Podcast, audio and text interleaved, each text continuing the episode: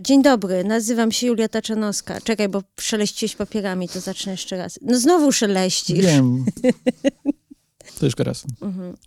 Dzień dobry, nazywam się Julia Taczanowska. Dzień dobry, nazywam się Jakub Popielecki, A to jest nasz podcast Mam parę uwag. a bohaterka podcastu nazywa się Jane Campion. Jane Campion, tak, ja się bardzo cieszę, że dzisiaj o niej rozmawiamy, bo odkryłam przy okazji przygotowywania się do tego podcastu, że jedną z takich fajniejszych rzeczy jest to, że mogę oglądać filmy, znaczy zawsze mogłam. To nie jest tak, że, że ktoś mi bronił, ale że przygotowując się do tego podcastu, oglądam filmy danego jakby bohatera, bohaterki. E, robię sobie takie maratony filmowe. Poprzednio e, obejrzałam prawie wszystkie filmy e, Paula Thomasa Andersona, ale I był, odkryłaś, że mistrz ci się że podoba. odkryłam, że mistrz mi się podoba. No i to jest fajne, bo, bo po prostu zwykle ludzie jednak nie mają takiego, że dobra, teraz obejrzę pięć filmów, nie wiem, Denisa Villeneuve'a nagle, albo Christophera Nolana. I muszę powiedzieć, że fajnie jest odkrywać różne tematy, które dany reżyser, czy bądź reżyserka w tym przypadku akurat porusza, e, jakieś motywy, które, które się pojawiają w tych filmach. I jakoś tak się nagle okazuje, że ta, ta filmografia, te wszystkie filmy razem skupione ze sobą tworzą jakąś taką nową, nową odsłonę. Coś świeżego i ciekawego mówią, przynajmniej mi. E, więc e, polecam, jeżeli ktoś miałby ochotę zrobić sobie taki maraton, jakiegokolwiek reżysera. To jest naprawdę bardzo przyjemne i ciekawe. No to jest moc retrospektyw. Tak, że chyba tak. Wtedy lepiej widać niektóre rzeczy. Tak. Nagle widzisz, jak te filmy wynikają z siebie nawzajem tak dalej. I faktycznie, jakby ja też doceniam ten walor e, nagrywania podcastu, który polega na tym, że jest motywacja, żeby nadrobić albo powtórzyć. No Jane Campion, ja miałem tutaj sporo dziur w jej filmografii. Mhm. E, Znałem początek jej filmografii z grubsza, znałem fortepian, tak bliżej początku. I tak bliżej końca widziałem najjaśniejszą z gwiazd, a w Mhm. środku była jedna wielka Mm. czarna dziura. No i cieszę się, że ją nadrobiłem, bo też wydaje mi się, że trochę niesłusznie ten okres, który nazwałem tutaj czarną dziurą, jest okresem takim, wydaje mi się, niedocenionym. No, Wręcz, wręcz niecenionym, nawet tak Mhm. bym powiedział. Trafiłem na bardzo dużo krytycznych recenzji tych środkowych filmów Jane Tak. Campion. I o ile część zarzutów miejscami jest może słuszna, to jakby natłok tej negatywnej recepcji wydaje mi się znamienny.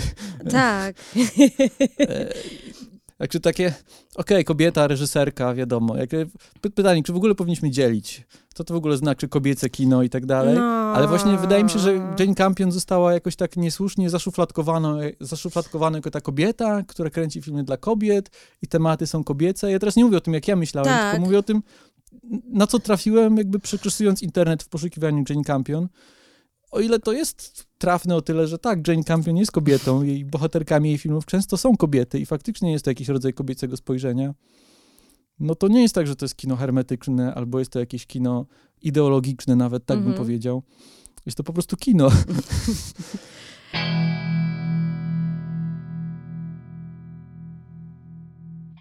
Po pierwsze, chciałam powiedzieć, że Jane Campion jest dla mnie bardzo ważną reżyserką, ponieważ e, to już mówiłam to chyba przy okazji jakiegoś mówi się czy coś takiego. Jeżeli co chcesz powiedzieć. No wiem, co ja już chcesz. to słyszałem. Tak, już to sobie. Pierwszy raz, jak zobaczyłam fortepian, to odkryłam coś bardzo ciekawego, a mianowicie to, że je- istnieje coś takiego jak kobiece spojrzenie. To znaczy, że wcześniej wydawało mi się, że wszystkie filmy są po prostu filmami, że to męs- męskie spojrzenie to jest po prostu tak, jak wygląda film. A tu nagle dostaję coś, co jest bardzo sprofilowane do mnie i pod moją wrażliwość. To znaczy, są tam obrazy, których nie widziałam wcześniej w kinie, które ja rozumiem instynktownie. Jest tam taka scena w fortepianie, gdzie Holly Hunter całuje lusterko. Mhm. Albo jest tam taka scena, kiedy Harvey Keitel każe Holly Hunter podnieść spódnicę i tam jest dziura. W pończosze jest dziura Mhm. i on dotyka tą dziurę palcem i to jest takie... Jakby jaki mężczyzna by na to wpadł, żeby coś takiego... Jest to bardzo zmysłowe, jest to mówiące dużo o seksualności kobiecej. W sensie, że Jane Campion to jest jedna z jej tematów, które ona eksploruje w swoich filmach, czyli kobieca seksualność, jakby budząca się kobieca seksualność, tłamszona kobieca seksualność, ale różne te aspekty i, i właśnie taka zmysłowość. I dla mnie to było objawienie, ten film. I nie myślałam, że w ogóle takie filmy istnieją. I to był pierwszy raz, jak jakby powiedzmy świadomie zobaczyłam film wyreżyserowany przez kobietę. O, to jest to, co chciałam powiedzieć na początku. No to jest taka ciekawa retoryczna pułapka, bo ja przed Tak. chwilą właśnie powiedziałem to, z czym ty powiedziałeś, że się nie zgadzasz, że to są filmy, to po prostu filmy, tylko że mówisz, że nie, to są właśnie filmy kobiece. I ja się Nie, zgadzam z tym, ale cho- chodziło mi tylko o to, żeby nie, umieścić tego filmu w jakiejś takiej szuflady, że to są filmy tylko dla kobiet. Nie. I wydaje mi się, że z, tym, że z tym się też wiąże to taka mieszana recepcja środkowej części jej filmografii, bo wydaje mi się, że ten aspekt tego kina, o którym mówisz, często jest jakby niezauważalny albo niedoceniany przez mężczyzn po prostu. No, tak mi się Tak wydaje. jak mówisz, to kobiece spojrzenie, to na przykład zwłaszcza w przypadku filmu Tatuaż, co No do w- którego ja sam co prawda mam mieszane uczucia, ale doceniam wiele rzeczy w tym filmie i, i wydaje mi się, że to są rzeczy, które bywają niezauważalne i tutaj wkracza mimo wszystko, chcąc albo nie chcąc, jakaś taka e, różnica płciowa, genderowa, czy jakkolwiek ją, z- ją, ją nazwać, czy może schematy myślenia, schematy widzenia, schematy pokazywania czegoś na ekranie. I dlatego też warto oglądać d- filmy Jane Campion. Tak. Dlatego mówię, że to są filmy dla ludzi, bo warto się też Tak, skonfrontować z z tym czymś innym. innym spojrzeniem. To znaczy, wiadomo, że film jest wykwitem wrażliwości y, twórcy i, czy twórczyni.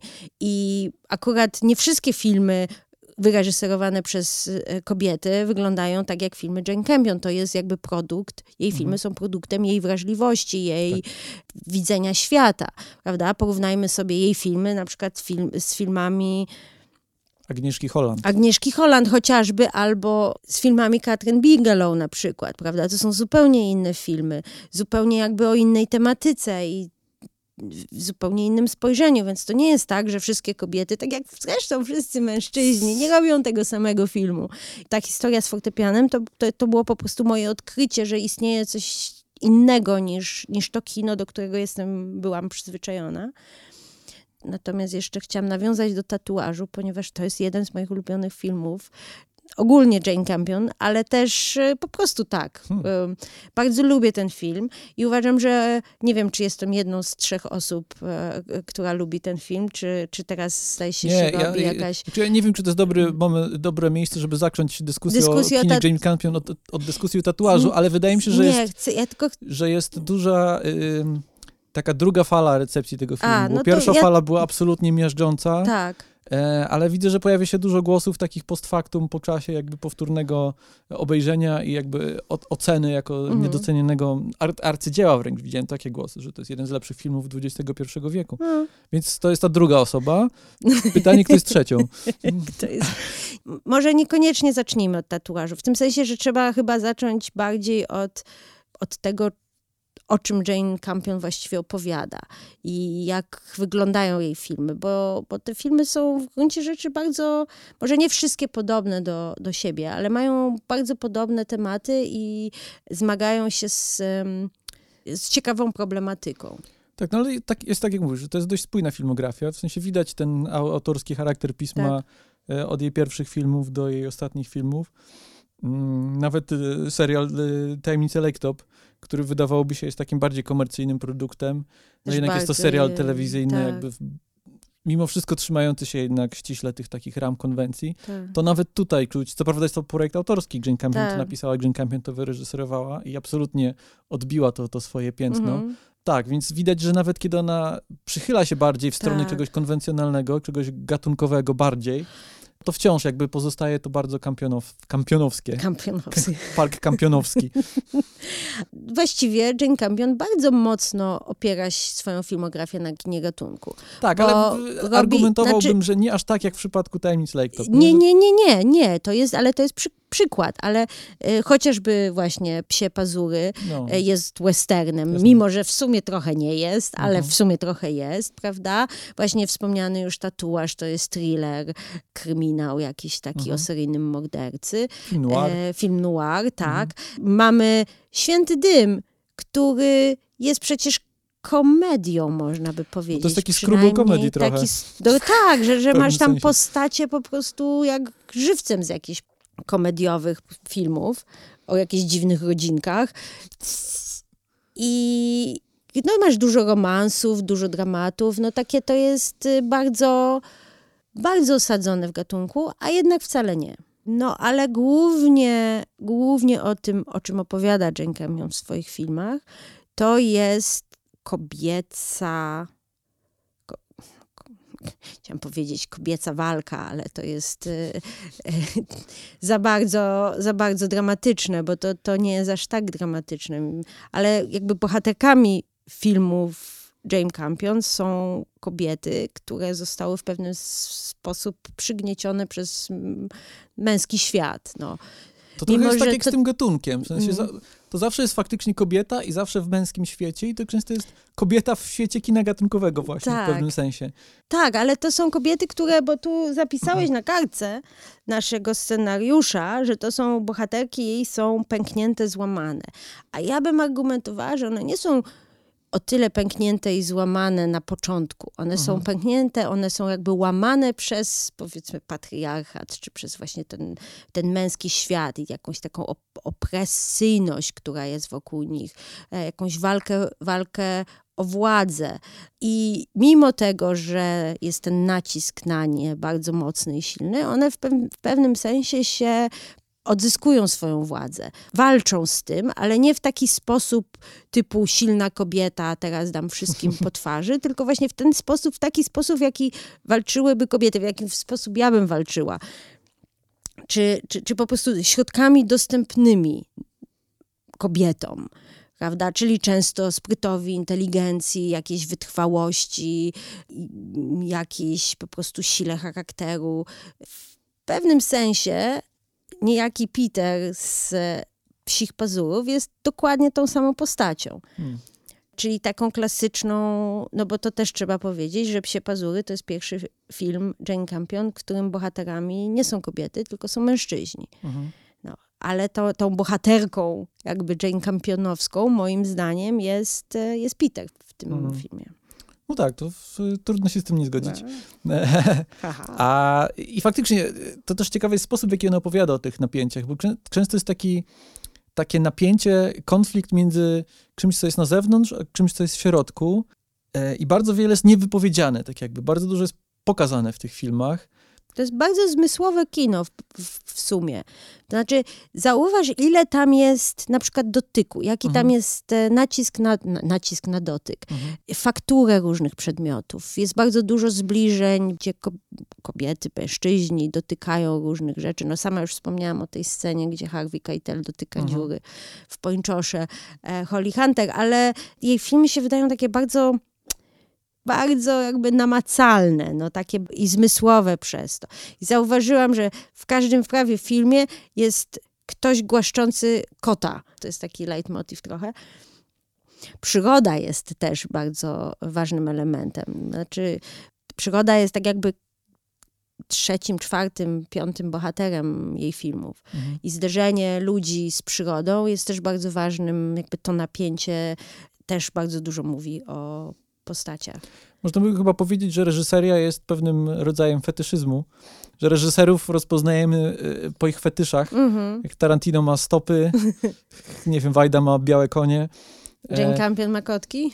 Nie, nie, nie wiem, czy kotki. Wydaje mi się, że więcej różnych fetyszy, że mm. jakby sama instytucja fetysz, fe, fetyszu, mm-hmm. czy fetysza, to jest coś, co wyróżnia tak. Jane Campion i wyróżnia ten charakter reżyserskiego pisma. To jest właśnie ta zmysłowość, o której tak. mówisz.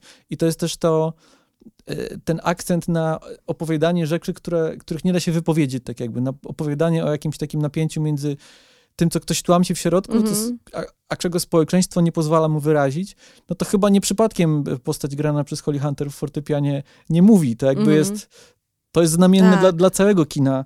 Mm Jane Campion i, i, zawsze mamy też jakiś taki rodzaj roszady między, najczęściej to są, to jest jakaś dwójka bohaterów. Mhm. Bardzo często kobieta i mężczyzna, ale to też no, psie pozory komplikują na tak, przykład. Tak, tak. E, jakaś taka gra, w jakieś takie przyciąganie, odpychanie, jakiś taki pojedynek, no, który bardzo silnie toczy się poza dialogami właśnie, tak. w jakiejś takiej sferze spojrzeń, dotyków, jakichś takich dziwnych gier właśnie, tak. które trudno, no ja trudno opisać. Że... Bardziej łatwo, bardziej je widać niż, tak. niż słychać. niż słychać. Nie, to jest prawda, że jej filmy są bardzo mm, jakby z dużo zbliżeń na twarzy aktorów i na reakcje aktorów i na to, jak aktorzy grają emocje. I na przykład w Psich Pazurach to było, to było niesamowite dla mnie, że po prostu ży- życie wewnętrzne bohaterów było w pewnym sensie odegrane poza słowami, poza tym, co oni mówią, tylko do, siebie mówią, tylko po prostu między spojrzeniami, między reakcjami, między smutkiem, radością, przygnębieniem, no jakby to, to było ciekawe bardzo. E, No a w fortepianie, no to przecież e, postać Ada, postać grana przez Holly Hunter jest, no nie, nie, nie mówi, nie, jest nie ma, Mhm. więc wszystko, co ona wyraża, to jest za pomocą właśnie twarzy aktorki, dlatego... To jest też bardzo kinowe. To tak, Tak. To, ostatnio chyba widziałem taki wywiad z Mike'iem Millsem bodajże, Mhm. który opowiadał, że w sztukach Szekspira Mhm. e, są solilokwia i bohater mówi być albo Mhm. nie być, jakby Mhm. opowiada swój stan ducha jakby w taki poetycki sposób. Natomiast odpowiednikiem tego w kinie są właśnie zbliżenia na przykład, o którym mówisz. I tu też jakby bardzo, bardzo skutecznie Jane Campion opisuje bohaterów właśnie nie używając słów, nie używając tej, tej takiej y, paplaniny, gadaniny. To na przykład w Świętym Dymie bardzo śmiesznie są przedstawieni bohaterowie, zwłaszcza Harvey Keitel, y, jego bohater. Jest taka scena na lotnisku, gdzie on wchodzi jakby tam przestawia te wózki, jest kolejka do A wózków. tak, tak, tak, tak. I to jakby od razu, od razu masz jakby świadomość, kim jest ten bohater. Mhm. Podobnie zresztą z postacią Kate Winslet, tam jest kilka takich sekwencji, gdzie jakby ona przez, przez działanie zostaje opisana. Na przykład ta scena, w której ona jedzie samochodem, e, słuchając You Oughta Know, Alanis Tak. Morissette. Taka zbuntowana, zbuntowana kobieta z lat 90., która odnajduje samą siebie. I też jak mówisz o tych zbliżeniach, to jest ciekawe. Jane Campion podobno e, nie lubi e, używać e, ujęć ustanawiających. Mhm. W sensie zaczyna scenę tak jakby od środka, od razu nas wrzuca w sytuację. Mhm. Szczerze mówiąc, ja sam tego nie zauważyłem. Też nie. E, to w jakimś eseju w, Mhm. znalazłem filmowym, czy w cy- cytacie wywiadu z, z Jane Campion, ale faktycznie coś w tym jest. Znaczy, być może tego się nie zauważa, bo równie ważny w jej kinie jest ten element, komponent przyrody, o którym Tak. powiedziałaś. Więc mamy dużo szerokich planów, które pokazują nam ludzi wpisanych w tę przestrzeń i jest to takie napięcie między ma- małymi sylwetkami na tle jakichś takich oszałamiających krajobrazów, e- elementów przyrody i wydaje mi się, że to być może tutaj czuć te nowozelandzkie, e, e, australijsko-nowozelandzkie e, korzenie Jane Campion, gdzie jakby wydaje mi się, może to jest jakiś stereotyp antypodów, ale wyda, wydawać by się mogło, że jakby relacja człowieka z, z, przyrodą, z otoczeniem, tam musi być siłą rzeczy silniejsza, bo po prostu No wiesz, wychodzisz z domu i tak. masz pustynię albo, albo piękne albo las, góry, tak. albo góry. Tak, to jest ciekawe właśnie w fortepianie, jak ta przyroda, ta dżungla, z jednej strony to błoto, ta cywilizacja e, jest zderzona mm, ze sobą. Jane Campion bardzo dużo nam mówi o, o jakby stanie wewnętrznym też bohaterów Mhm. za pomocą... Psychizacja przy- krajobrazu, przy- Tak, tak, to bardzo ładnie jak wiemy z lekcji polskiego. W ogóle polecam bardzo posłuchanie paru wywiadów z Jane Campion, bo ona jest po prostu tak urocza i tak, wydaje mi się, skromną osobą. Widziałam jej taki wywiad, z, ona rozmawiała z Sofią Coppolą, Mhm. gdzie przez pierwsze tam pięć minut robiły sobie komplementy, jak to jedna mówiła drugiej, że jak to jest, a to jest, twoje filmy są wspaniałe, nie twoje filmy są wspaniałe. I to wyglądało naprawdę szczerze, w tym sensie, że no ja teraz się śmieję, ale Ale ale, to ciekawe, bo e, Sofia Coppola jest taką reżyserką, która też tropi tę przestrzeń tak, między słowami. tak. Więc są jakieś powinowactwa. No nie, nie, no właśnie Sofia Coppola mówiła, że jest bardzo, Jane Campion była ogromnym, e, wywarła na, nie, na nią ogromny wpływ, ale też Jane Campion opowiadała, jest jedna z moich ulubionych scen w Psich Pazurach, jest scena, w której Jesse Plement i Kirsten Dunst tańczą na szczycie góry. No i Jane Campion tam opowiadała o tej, a może to było w jakimś innym wywiadzie, nieważne. W każdym razie Jane Campion opowiadała o tej scenie i tak mówi, o Jezu, nie wiem, prawdziwy reżyser to by to nakręcił w jednym ujęciu, czemu ja tego nie zrobiłam w jednym ujęciu? Tak, że właśnie, prawdziwy reżyser, real director. I tak, wiesz, jakby kto jest bardziej prawdziwy niż ty, no daj spokój, no. To było takie słodkie i też, e, też mi się bardzo podobała właśnie z jednej strony ta jej skromność, a dwa, e, druga rzecz, gdzie opowiadała, jak bardzo się stresuje przed zdjęciami, jak bardzo nie wie, co ma robić. I że właśnie jechała na plan e, Psich Pazurów i pierwszy dzień i, i była strasznie zdenerwowana i, i, i mówiła do swojej asystentki, o Jezu, nie dam rady, nie dam rady, nie wiem, co mam z tym zrobić. A jej asystentka mówiła, będzie okej, Po prostu ustawimy kamerę, postawisz ludzi przed kamerą i będzie się działo, no i tak jak zawsze. I, i, i nie wiem, strasznie mi się podoba to, że ona jest nie jest taka nadęta, nie jestem, o ja jestem Jane Campion, robię wspaniałe A tu filmy. moja złota palma. A tu moja złota palma, prawda? I to też ciekawa rzecz, że Jane Campion dostała pier jako pierwsza złotą palmę, ale też dostała złotą palmę za swoje krótkie metraże. Też Mhm. tego nie wiedziałam i też tutaj Mhm. wyczytałam przed podcastem, więc tak. Tak, w, w, a Tak. w międzyczasie między Jane Campion a Julią Ducournau żadna inna kobieta tak, złotej żadna, palmy nie dostała. no tak, tak, tak, tak. Ale to jest też ciekawe, o czym mówisz, o tej takiej, o tym, jak ona pracuje na planie, tak? Że ona często jest jakby nieprzygotowana, zestresowana. To czuć w tych filmach. Wydaje mi się, że to, to daje ten efekt takiej zmysłowości i takiej jakiejś, takiego oddechu. W sensie to nie są Mhm. filmy, które są wykoncypowane. Mhm. E, To są filmy, które są żywe. Ja też bym, ja też czuję jakiś taki romantyzm jej kina i nie romantyzm w Tak. takim sensie komedii romantycznej, chociaż Tak. część z tych filmów można by jakoś tam e, przepisać jako jakąś taką dekonstrukcję konwencji komedii Mhm. romantycznej, nawet psie pazury w pewnym sensie. No, E, może naciągam, ale, no, to, ale wi wiadomo o co mi chodzi. tak, tak. No, No, to są filmy na pewno Święty Dym można czytać w, w A takim to kontekście. na. Natomiast y, romantyzm w sensie jakiegoś takiego poglądu na świat, Tak. w takim sensie e, romantyzmu jako epoki literackiej. Tak, tak, tak. No mamy najjaśniejszą z gwiazd No przecież. tak, o, jest John Keats. Tak, o romantycznym poecie. I też ta relacja człowieka z przyrodą, ta Tak. psychizacja krajobrazu, z której się Tak. śmiałem, to przecież to znamy z interpretacji y, dzieł romantyzmu. Tak. Mm, Więc jest coś takiego, coś takiego w, w tym Tak. kinie. I też ta, ta właśnie ta, ta cała zmysłowość, o której mówisz, taktylność, Tak. też wizualność, bo Jane Campion, jeśli się nie mylę, studiowała malarstwo, tak? Mhm, tak. I jest też, to taki oczywiście jest jakiś banał krytyczno-filmowy, ale jest jakiś taki malarski rozmach w tych filmach, chociaż, y, jak to powiedzieć, nie jest epicki. To nie jest tak, że ona próbuje nas oszołomić tymi obrazami, które buduje. One są takie w takiej ludzkiej skali jakby. Tak, bo, bo moim zdaniem jej kino nie jest popisowe w ogóle. To znaczy ona nie próbuje nam pokazać, Mhm. o zobaczcie, tu zrobiłam jakieś super fajne ujęcie albo świetną jazdę kamerą. To znaczy ona używa tych środków, w tym Mhm. sensie, że są tam jazdy, jest kamera z ręki, jest y, i właśnie zbliżenia, niezbliżenia, różne detale i tak dalej, ale jest to, ona używa tych środków, żeby lepiej opowiedzieć historię a nie żeby się popisać jakąś techniką, czy właśnie długim ujęciem, czy czymś takim. To nawet mam anegdotę, super Mm. anegdota będzie. E, W każdym razie pierwszy raz jak obejrzałem Psie Pazury, to bardzo mi się nie podobały zdjęcia w tym filmie. Tak mówiłeś o tym, tak. E, Teraz obejrzałem drugi raz i inaczej na to patrzę A. i myślę, że znaczy, wciąż nie podoba mi się pewien komponent tych, zdję- Mhm. tych zdjęć, mianowicie taki, że trochę czuć, że to jednak jest kamera cyfrowa i w kontekście tej całej filmografii Jane Campion brakuje mi trochę tej takiej, jakiejś takiej patyny Mhm. i, i ziarenka, Tak. e, które, które było w tych jej poprzednich filmach.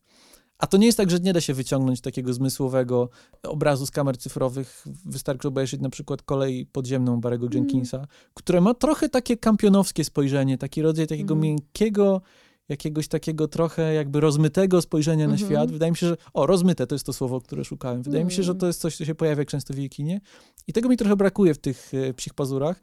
Nie podobał mi się kadraż też na przykład, ale za pierwszym razem, ale Mhm. za drugim razem jakoś zobaczyłem to trochę inaczej i wydaje mi się, że na niekorzyść tego mojego pierwszego e, spojrzenia na ten film działało porównanie z Aż poleje się krew Paula Thomasa Andersona. U, no. To jest porównanie, którego trudno, po prostu trudno nie pomyśleć o tym filmie oglądając Psie Pazury. Tak. Chociażby dlatego, że muzyka Johnego Greenwooda, No. chociażby dlatego, że, że western, że bardzo podobna epoka, że podobna postać takiego patriarchy, Tak. mężczyzny, e, Tak. zamiast Daniela Day-Lewisa, e, Benedict Cumberbatch. Podobna tonacja kolorystyczna, Tak. bardzo w brązy wszystko idzie, Tak. A jednak jest coś zupełnie innego. W sensie Paul Thomas Anderson bardzo tak monumentalnie i Mhm. epicko filmuje ten świat, a Jane Campion właśnie nie. Jane Campion tak no właśnie tak jak mówiłem, to jest taka ludzka perspektywa Mhm. bardziej. To nie jest perspektywa Boga reżysera, Tak. Tylko to jest perspektywa człowieka, który żyje w tym świecie jakby. Tak, o ile, no to już żeśmy nagrali cały podcast o Polu Tomasie Andersonie, e, który polecam. Aha, tylko Mhm. dopowiem, żeby nie było, uwielbiam aż poleje się krew, to, no to nie, jest krytyka no ja, tamtego nie, filmu. Nie, nie, nie. Ja tylko chciałam powiedzieć, że w porównaniu z, z Polem Tomasem Andersonem, e, który widać, że komponuje te swoje, że on ma naprawdę przemyślane to, co on pokazuje. Podobno nie właśnie. Tak?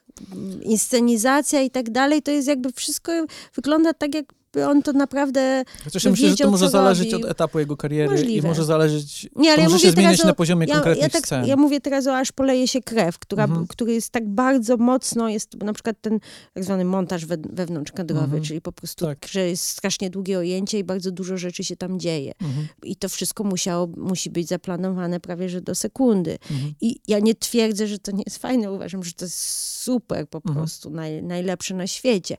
Ale Jane Campion ma coś innego, ma taką właśnie jakąś spontaniczność, jakąś taką naturalność. Jest taka, też w P- Psich Pazurach jest ta scena, kiedy Benedict Cumberbatch leży z taką szarfą, Mhm. prawda? I słyszałam właśnie w wywiadzie, jak Jane Campion mówiła, z, razem ze swoją operatorką, był taki podwójny wywiad, że one we dwie, był ona, Benedykt i operatorka i oni w trójkę robili tą scenę, że nie było nikogo innego z ekipy, że właśnie Benedykt leżał i smyrał szarfą, czy tam Ja właśnie mam zapisane na kartce, mizianie szmatą. Mizianie szmatą.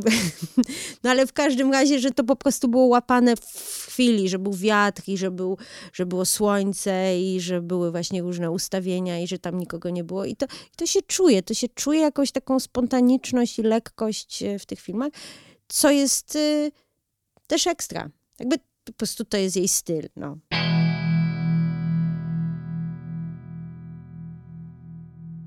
Znaczy, ja bym najpierw chciała porozmawiać jednak o tatuażu, zanim przejdziemy do psich pazurów. Mi się wydaje to bardzo, bardzo ciekawy film. Czy to jest twój ulubiony film Jane Campion? Nie. Mój ulubiony to jest jednak fortepian. Mm. E, natomiast to jest mój drugi ulubiony. Hmm. Chociaż nie wiem, psie pazury też są moim ulubionym. Ojeju, jeju. A, no w każdym razie, to jest, jedy, to, jest, to jest też bardzo ważny dla mnie film, w sensie tatuaż, e, ponieważ to też był film taki, który... Ym, zacznę inaczej. Filmy Jane Campion też opowiadają o budzącej się kobiecej seksualności, albo Mhm. po prostu o, Mhm. o kobiecej seksualności, która już tam jest, prawda? Więc ona się nie musi przebudzać. Mhm. To, co w tatuażu było niezrozumiałe, to postać grana przez Meg Ryan, może dlatego, że Meg Ryan nigdy nie grała wcześniej takiej roli, że ona była znana bardziej z komedii romantycznej i że to przyjęcie tego filmu, czytałam zresztą recenzję Rogera Iberta, który miałam wrażenie, że kompletnie nie zrozumiał o co chodzi w tym filmie, aż mi było przykro. Tak na serio mi było przykro. Roger Ebert to jest taki znany amerykański krytyk. Ale nawet Roger E, się czasem myli. Y, tak, ale to takie było, że właśnie tak jak określał tą bohaterkę, tak jakby trochę nią gardził, tak jakby mówił, że ona jest głupia, że jest głupia i opętana seksem i ma się ochotę jej powiedzieć, co ty robisz kobieto, dlaczego się pchasz w te niebezpieczne sytuacje. Tak jakby w ogóle nie, nie rozumiał jakby gdzie leży punkt ciężkości tego filmu, że to jest właśnie film, który opowiada o tym micie tym micie, który się y, sprzedaje, karmi kobiety od dzieciństwa właściwie, tym romantycznym micie tego małżeństwa, miłości od pierwszego wejrzenia, ślubu i że to jest takie wszystko cukier, cukierkowe i piękne, a prawda za tym niekoniecznie jest taka piękna i w ogóle jest wszystko może być to przekrzywione. To też czyni Meg Ryan bardzo dobrą osobą do jakby zdekonstruowania No, tego mitu. trochę Meg Ryan, tak. która współ, współtworzyła ten mit latami. No, no, trochę tak. Moim zdaniem to jest też jakby świadomi casting tutaj ze, Mhm. strony, ze strony Jane Campion, prawda? Ta, ta, ta seksualność kobieca, która jest, która jest w pewnym sensie musi być gdzieś tam, czy chciałam powiedzieć channeled, ale w pewnym sensie jakby skierowana w jakieś pewne tory. Mhm. Widziałeś tatuaż. Jest opowieść e, o tym, jak ojciec poznaje matkę na lodowisku, Mhm. prawda? I pada śnieg i to jest wszystko takie różowe i, i cukierkowe i on się rozstaje z jedną kobietą w tym samym momencie i oświadcza się drugiej i to jest takie niby pokazane, że to jest takie piękne i romantyczne, a właściwie w gruncie rzeczy to jest okropne. On jest po prostu okropnym typem i zresztą jest powiedziane później, że on był, miał cztery żony, ale z matką e, postaci granej przez Jennifer Jason Lee się nigdy nie ożenił. Mhm. Więc jest w pewnym sensie taka dekonstrukcja. Tak, no. to jest, ten film jest być może najciekawszy dla mnie przynajmniej, właśnie jako gra z gatunkiem kina noir, Mhm. bo ta fabuła jest w zasadzie klasyczną, prawie że fabułą takiego czarnego kryminału, tylko opowiedzianą z zupełnie innej strony niż zazwyczaj. Mhm. Bo ja taki sobie eksperyment myślowy zrobiłem, co by było, gdyby opowiedzieć tę samą historię tradycyjnie. Mhm. Gdyby opowiedzieć ją tradycyjnie, to bohaterem byłby Mark Ruffalo, No tak. policjant grany przez Marka Ruffalo. I z tej takiej męskocentrycznej perspektywy, z perspektywy Rogera Iberta, tak to nazwijmy, to Roger Ebert spojrzałby na bohaterkę graną przez Meg Ryan, tak jak spojrzał w tejże recenzji. Tak. Powiedziałby, kobieto, co ty robisz? Jesteś jakąś szaloną, opętaną seksem maniaczką, której nie wiadomo o co chodzi. Byłaby taką klasyką, klasyczną figurą femme fatale Tak. właśnie. I to co mówię, nie jest w żadnym wypadku krytyką czy oceną postaci granej przez Meg Ryan, tylko opisuje tutaj perspektywę męskiego bohatera, Mhm. jaką przyjąłby ten film opowiedziany tradycyjnie. I to jest fajne w tym filmie, że on pokazuje, że to, to jest często zależne od punktu widzenia, nie? Mhm. I ten film bardzo fajnie pokazuje też. To jest druga rzecz, która mi się bardzo w tym Mhm. filmie podobała. To jest to spojrzenie Jane Campion i, i, i, spojrzenie bohaterki, która ona zapośrednicza.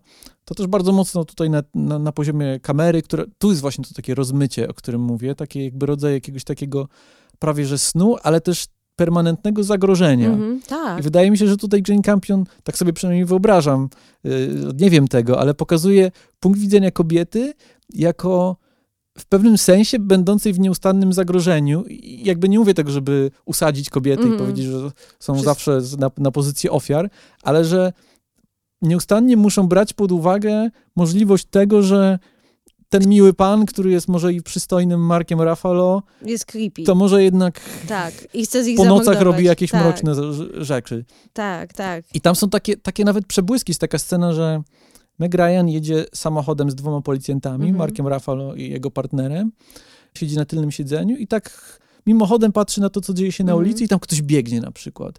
I jest takie poczucie właśnie jakiegoś takiego niepokoju, który w zasadzie jest produkowany prawie przez, przez nic takiego. Tak. Bierze się niemalże znikąd, ale jest absolutnie uzasadniony. Być może to jest coś, czego Roger Ebert właśnie nie, Nie zrozumiał. Nie, nie potrafił zauważyć, więc ty, pod tym względem ten film mi się podoba. To, to mi się w tym filmie podoba. Mi się wydaje, że ten film bardzo e, jest ciekawy i aktualny w tym momencie, w którym jest, jesteśmy w, w środku dyskusji o MeToo i, i o, o przemocy wobec kobiet, że jednak, e, że, że on bardzo, bardzo mocno wyprzedził swój, swój czas.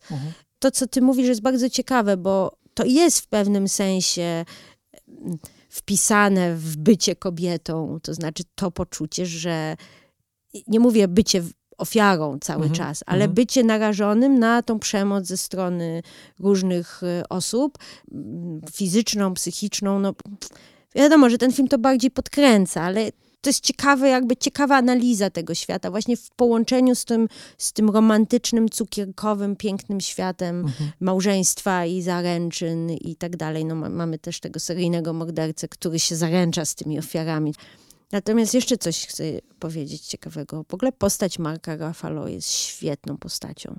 To jest twardy policjant, taki właśnie włoskiego pochodzenia, można by powiedzieć tak lekko mizoginiczny, Mhm. Tak, rasistowski. Mimochodem y, mizoginiczny i tak, rasistowski. i rasistowski, a z drugiej strony jest wrażliwy i że mu zależy na tej, ona jest Fran, bodajże się ta bohaterka nazywa, grana przez Beck Ryan, że się, się otwiera na jakieś Mhm. uczucia, że to jest, to jest szalenie ciekawe, bo bardzo wiele postaci właśnie w filmach Jane Campion, męskich, jest właśnie oparte na tym schemacie, czyli po prostu twardy mężczyzna, twardy, oczywiście w rozumieniu takim konwencjonalnym, Mhm. który nagle po prostu odsłania jakąś delikatną swoją stronę. Harvey Keitel w fortepianie. Harvey Keitel w fortepianie, ale Mhm. nie, nie tylko, Nie no w tylko. psich pazurach też Mhm. mamy, czym- do czego pewnie przejdziemy, takie postacie mamy, no w, prawie w każdym filmie. A teraz sobie myślę, że być może też część niezrozumienia tego filmu wynikało z tego, że to były. Ten film y, trafił do kin w czasach, gdy Mark Ruffalo był jeszcze nierozumianym aktorem. Hmm, Tak mi się wydaje, że świat potrzebował trochę czasu, żeby nadgonić geniusz- geniusz Marka Ruffalo. Tak mi się wydaje, że on dopiero na etapie Zodiaka, czy Kids Are All, all, all Right, Mhm. e, jakoś wtedy świat zaczął go rozumieć, ale może to ja dopiero wtedy Może. zacząłem go rozumieć. Nie wiem, ja pamiętam, że bo ja widziałam ten film no, wtedy, kiedy wszedł do kin. Ja wiem, że od razu mi się ba bardzo, bardzo spodobał. I od tego czasu uważałam, że Mark Ruffalo jest po prostu hot. Że Ale to jest, jest też ciekawe, bo ja na przykład ten film obejrzałem po raz pierwszy dwie, trzy tygodnie temu. A, nie Właśnie uważasz, dlatego, że, że, ten film ma tak złą renomę. Tak. Znaczy, tak pamiętam z czasów, kiedy ten film wszedł do kin. W magazynie film były jakieś tam recenzje. O, mm. co to za straszny film. Ach, te kobiety.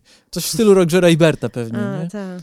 No chociaż ja jakby tutaj rozwinę ten wątek, że mhm. jednak mimo tego, co mi się w tym filmie podoba, to mam dość ambiwalentny stosunek do niego. Znaczy, -hmm. przede wszystkim tam jest scena, w której Meg Ryan podaje kotu mleko. No nie powinno się poddawać Nie powinno się. mleko, to prawda. E, żartuję sobie, jest taka scena. No jest taka scena. Tak jak mówiłeś, że ten film przejaskrawia pewne rzeczy, to moim zdaniem ten film trochę za bardzo niektóre rzeczy przejaskrawia. W sensie podoba mi się ten komponent spojrzenia na świat, e, ta dynamika między mhm. bohaterami. Mm. Podoba mi się, jak to wszystko pracuje tematycznie. Natomiast mam wrażenie, że pewnie będziesz miał jakiś kontrargument mm, na to. Na Mam wrażenie, że ciut za blisko e, Jane Campion e, zbliża się do tej szmiry, z którą flirtuje. Że ten komponent jakby gatunkowy w tym filmie Mówi, że jest tak trochę na półgwiska, ten motyw seryjnego mordercy, takie bardzo ciężką ręką podawane miejscami symbole, gdzie na przykład jest bohaterka podróżuje metrem no tak. i tam mamy poezję w metrze. No I ona tak. czyta, i to są takie najbardziej wyświechtane, no, wiesz, okay. Dante, piekło.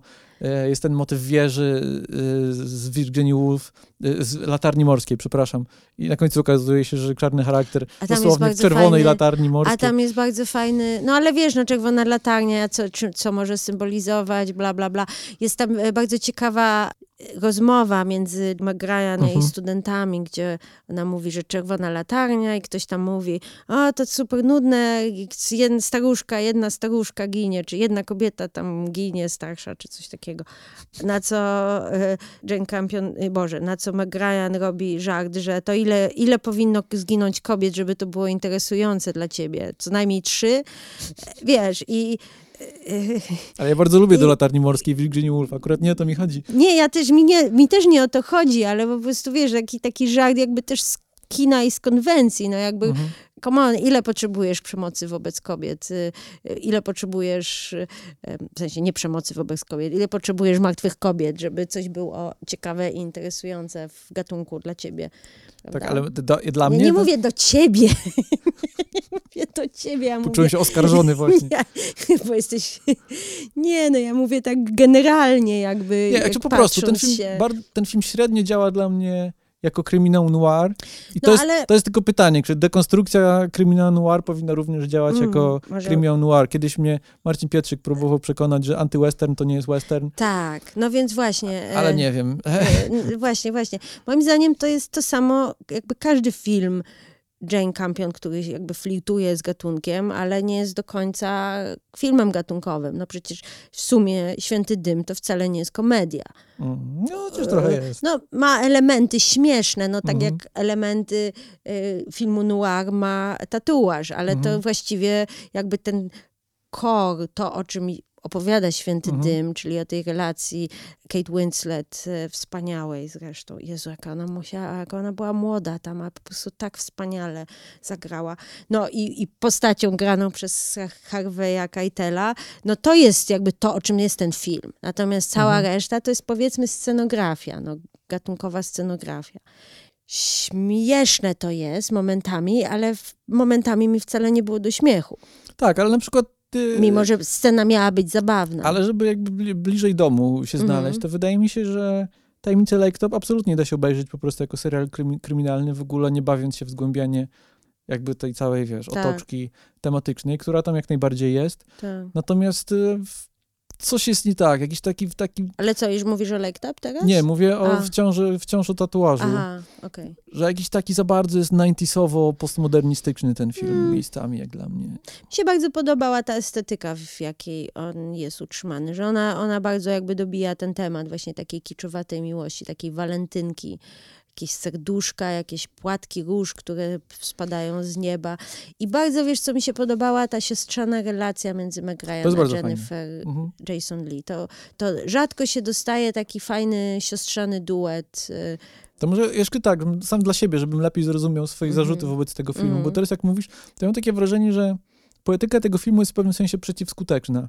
Że, że ten styl, który uruchamia Jane Campion w tym filmie, działa super na poziomie tematycznym, na poziomie opowieści o bohaterach, opisania świata, pokazania Mhm. tej perspektywy, też tych relacji, o których mówisz.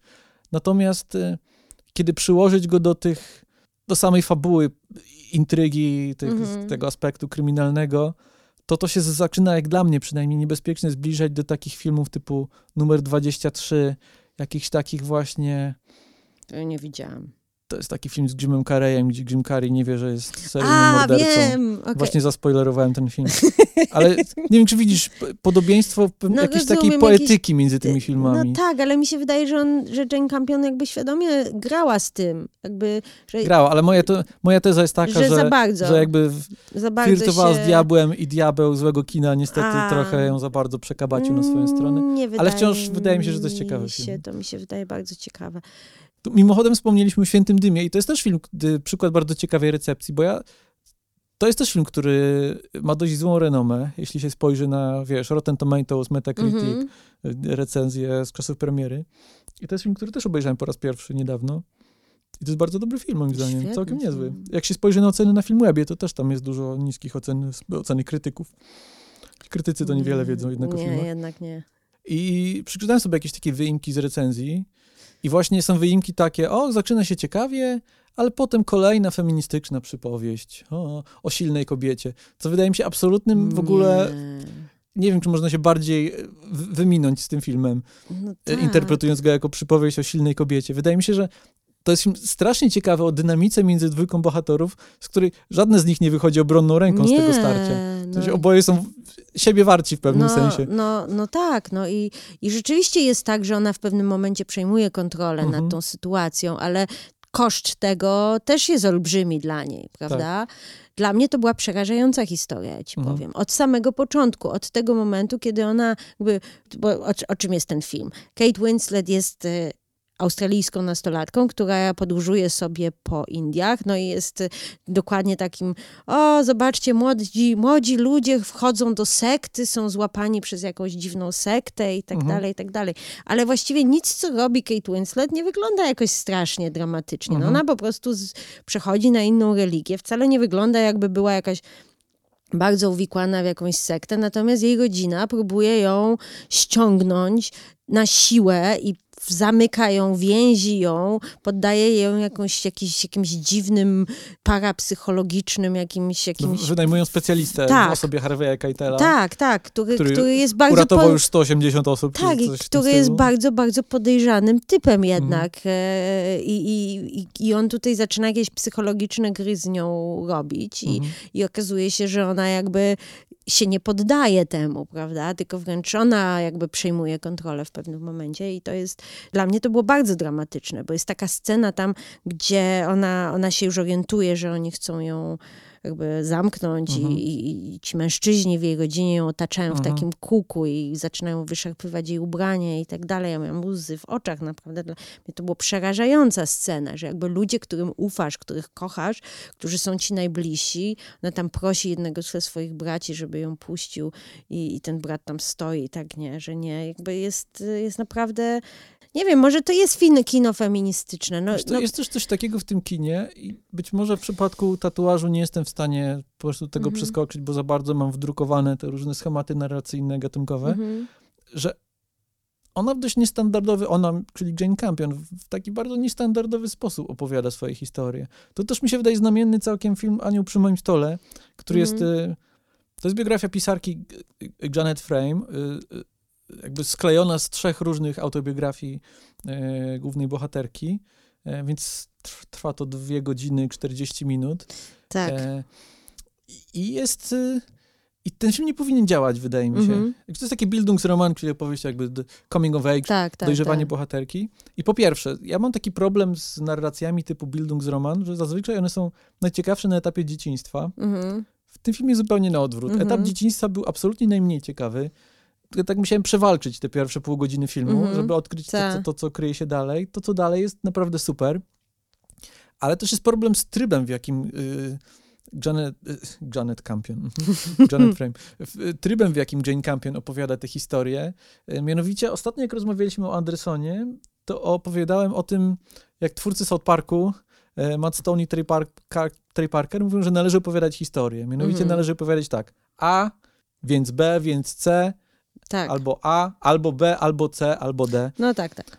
Natomiast to jest film opowiadany tak, A i wtedy B, i wtedy C, i Czyli wtedy po D. prostu płynie. Po prostu sobie płynie. To siłą rzeczy, to jest biografia. Tak. To chyba David Mamet, y, reżyser, scenarzysta, dramatopisarz, Mhm. powiedział, że są, są dwie struktury narracyjne, które nie sprawdzają się w kinie, Mhm. ze względu na swoją taką cykliczność, powtarzalność, która nie jest zbyt filmowa, jego zdaniem. Jedna to jest mit, Mhm. a druga to jest biografia. To jest oczywiście teza dyskusyjna, natomiast rozumiem o co mu chodzi. Generalnie wydaje mi się, że lepszym sposobem na opowiadanie biografii w kinie jest skupienie się na jakimś momencie Tak. życia bohatera, niż najechanie przez Wikipedię i, Tak, i tak, wtedy, tak, i wtedy, tak. i wtedy, i wtedy. Tak, tak, no bo życie jest chaotyczne, a filmie jednak historia potrzebuje jakiejś struktury, prawda? Natomiast Jane Campion jakimś cudem Tak, sprawia, że ta struktura i wtedy, i wtedy, i wtedy działa. Tak. I być może to jest przez szereg różnych elementów jej stylu. Jednym jest to pomijanie ujęć ustanawiających i wskakiwanie od razu w scenę. Jakaś taka zmysłowość, życiowość, prawdziwość tego kina Mhm. przy jednoczesnym cudzysłowie, nie wiem, jakiegoś, to jest to rozmycie, o którym Mhm. mówię, jakiegoś takiego przerysowania, No, to no, też na, na etapie kolorów tak. na przykład, tego jak ona wykorzystuje kolory.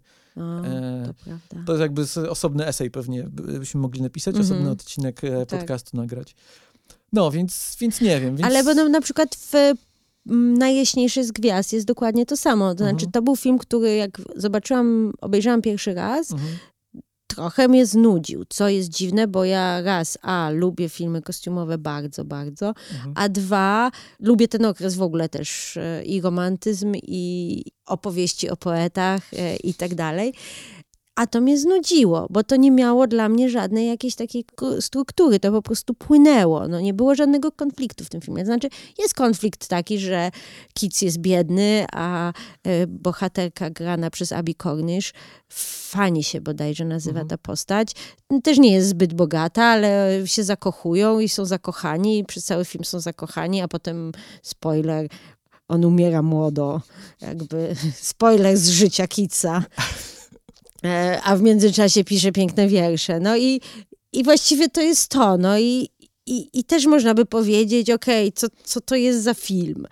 A w gruncie rzeczy, jak się w niego wgryzie człowiek, jest naprawdę romantyczna, piękna historia miłości, która się opiera na zmysłach. To znaczy, e, Jane Campion się udaje coś bardzo ciekawego, a mianowicie przełożenie poezji na obraz.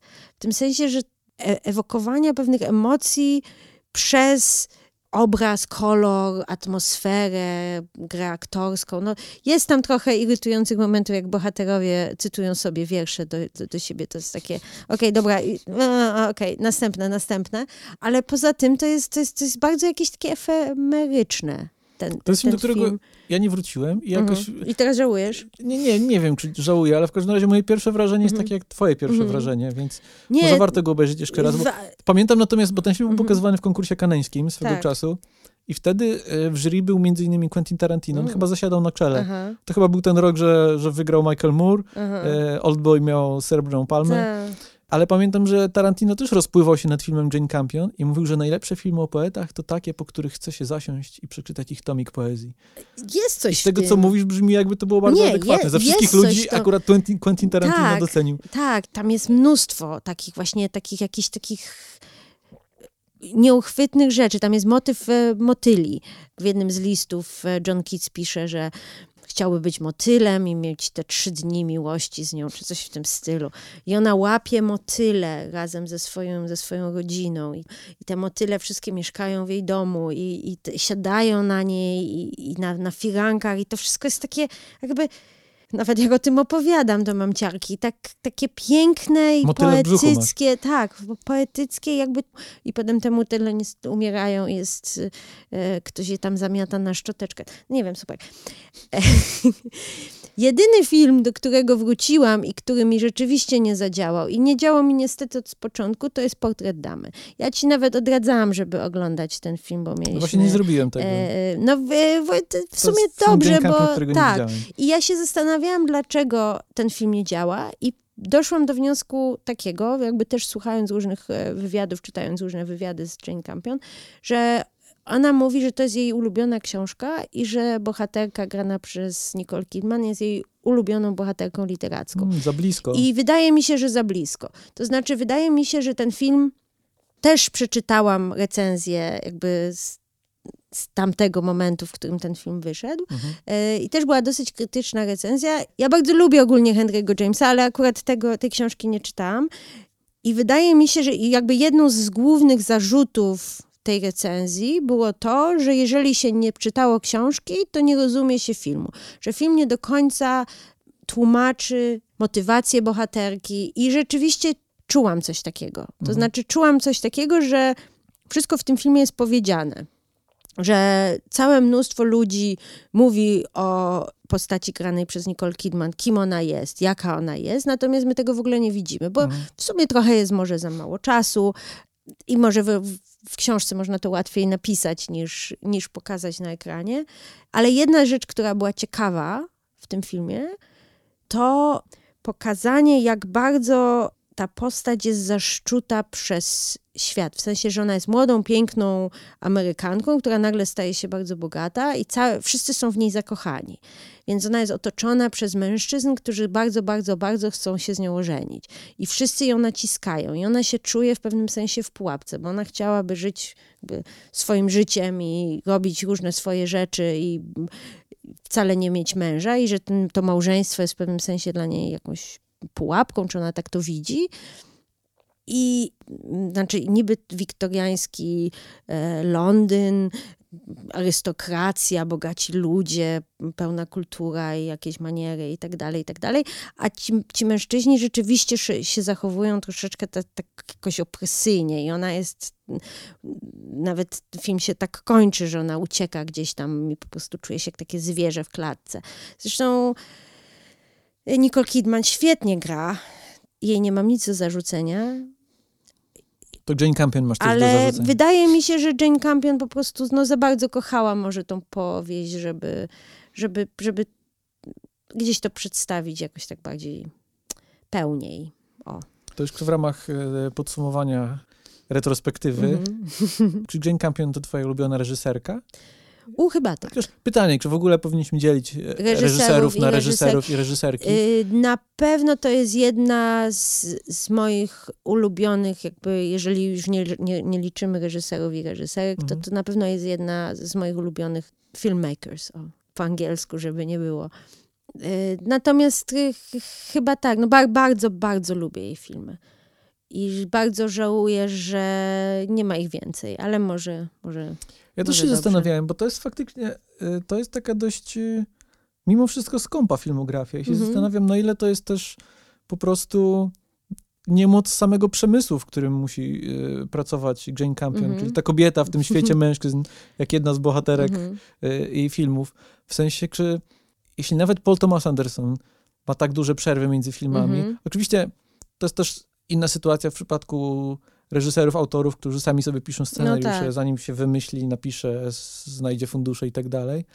Ale wciąż, wydaje mi się, że tutaj mi, no, ostatni film pełnometrażowy Jane Campion przed Psimi Pazurami to było Jaśniejsze od Gwiazd. To było 12 lat temu.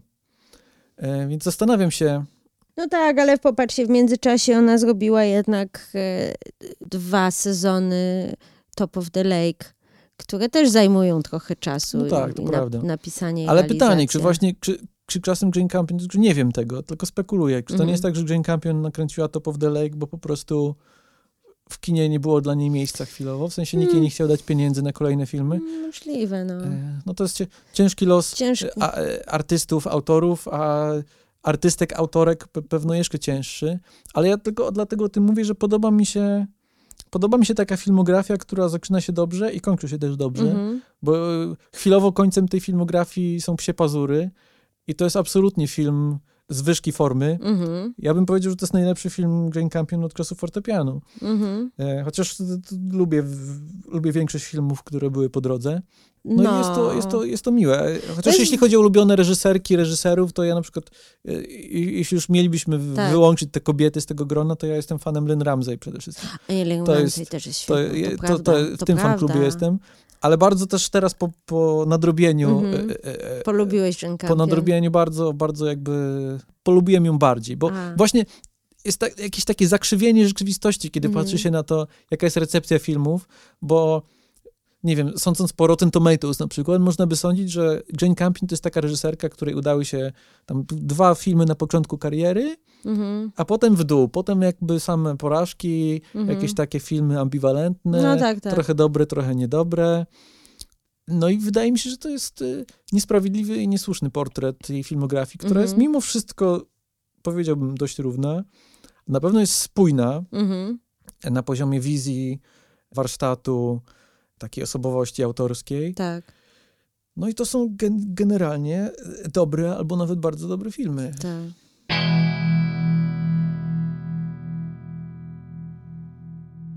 Dla mnie Psie Pazury to jest jeden z lepszych filmów, jakie widziałam w zeszłym roku. Zresztą umieściłam go na drugim miejscu naszej redakcyjnej, film webowej listy. Niesamowite, u mnie E, też był na drugim miejscu. Też był na drugim miejscu. E, tak, e, na pierwszym było Licorice Pizza. Tak samo. Mm, A Psie Pazury rzeczywiście jakby fortepian jest dobrym odniesieniem. Trochę się odbijają w sobie Mhm. te filmy. Też bardzo ciekawe jest y, no, użycie z, em, krajobrazu, użycie przyrody w tych filmach. E, Mamy trójkąt, czworokąt troszeczkę, prawda? I w fortepianie, i w, e, pojawia się kobieta z dzieckiem, e, która tam e, mie, miesza wszystko, Mhm. miesza szyki jakby świata, w którym żyją mężczyźni. No, Jest fortepian Jest nawet. fortepian, tak, tylko też używ, uży, u, użyty w zupełnie innym kontekście, prawda? Ale Mhm. też, jest, też jest fortepian i też jakby gra na fortepianie i tu zresztą na banjo jeszcze e, jest bardzo e, znacząca. Natomiast co jest ciekawe, że rzeczywiście tak jak w fortepianie główną bohaterką była Aida grana przez e, Ada, przepraszam, grana przez Aida też jest dobrym filmem. grana przez Holly Hunter. Tak, tu mamy, kto byś powiedział, że jest głównym bohaterem? Znaczy- film. Phil, Phil, czyli Benedict To jest ciekawe, to jest też taka ciekawa zmyłka trochę, którą robi Tak. film. Że przez długi czas wydaje się, że naszym jakby punktem, punktem zaczepienia będzie Rose grana Tak. przez, przez Kirsten Dunst, bo po pierwsze, bo jest kobietą. Tak, Jest, jest usadzona w takiej pozycji kogoś na to zmienia status kogoś, quo. kogoś w opresji, jeszcze kogoś, kto Tak. przechodzi wyraźną drogę, tak, Tak. jak mówisz, jakby przechodzi z jednego świata do drugiego i my jakby razem z nią wchodzimy tak, w ten świat, chociaż de facto zaczynamy film jakby z braćmi, tak, z braćmi Berbankami, granymi przez Jesse'ego Plemonsa i Benedicta Cumberbatcha, ale wydaje się, że to ona będzie tą osobą, która nas prowadzi przez ten film. Mhm. Ona, ewentualnie jej syn, mhm. natomiast to jest trochę zmyła. Także Jesse Plemons w ogóle znika gdzieś w połowie filmu. tak. Kirsten Dunst też schodzi na, na drugi plan.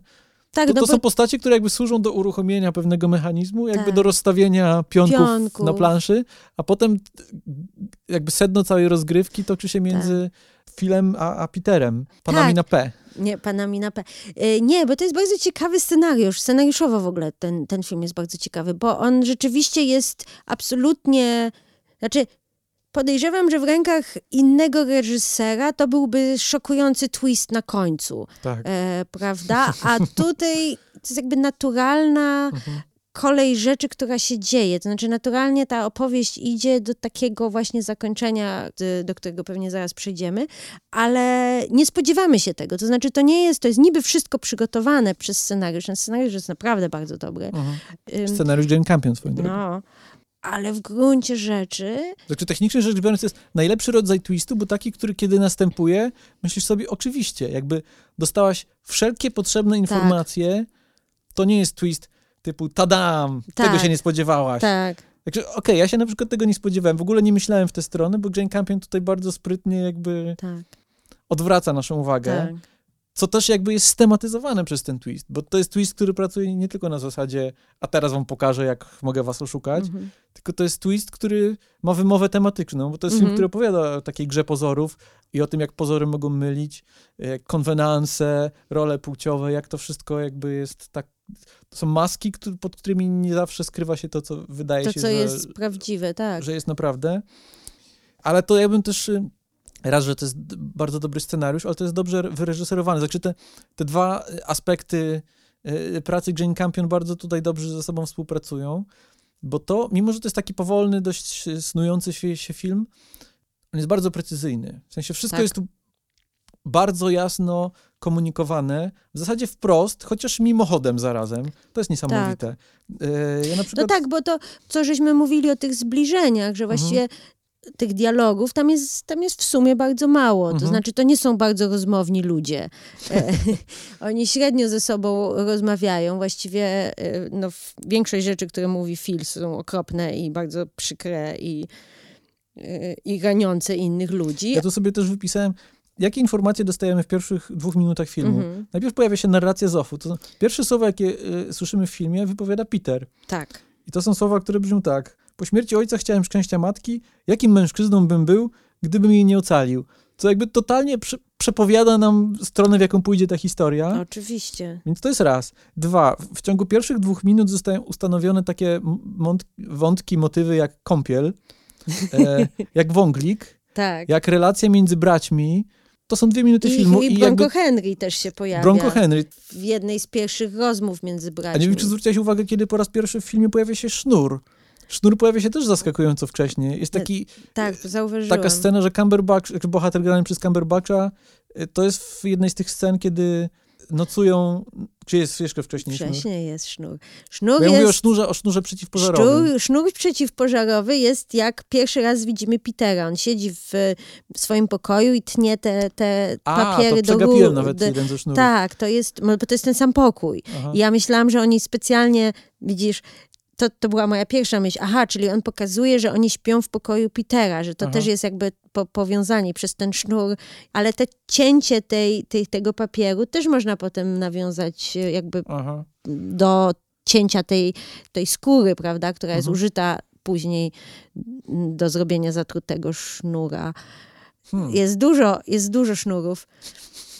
No, w sumie ojciec Petera też się wiesza, więc to też jest e, na Hmm. sznurze i Peter go No, ale to jest też dobrze napisane na takim poziomie, że od razu mamy konflikt w tym filmie, bo Tak. mamy konflikt między braćmi. Po prostu film się zaczyna i od razu widzisz Jesse Plemons jest taki, Benedict Cumberbatch jest taki, to jest też bardzo dobrze kodowane jakby ich emploi, które są absolutnie skrajnymi emploi, a potem systematycznie im dalej film jakby Jane Campion tylko dokłada Kolejne kolejną postać, klocki, która tylko tak, komplikuje sytuację, tak? Dochodzi Rose, potem dochodzi Peter tak. i to się tak zaczyna mieszać i robi się coraz, coraz gęściej, coraz, coraz intensywniej.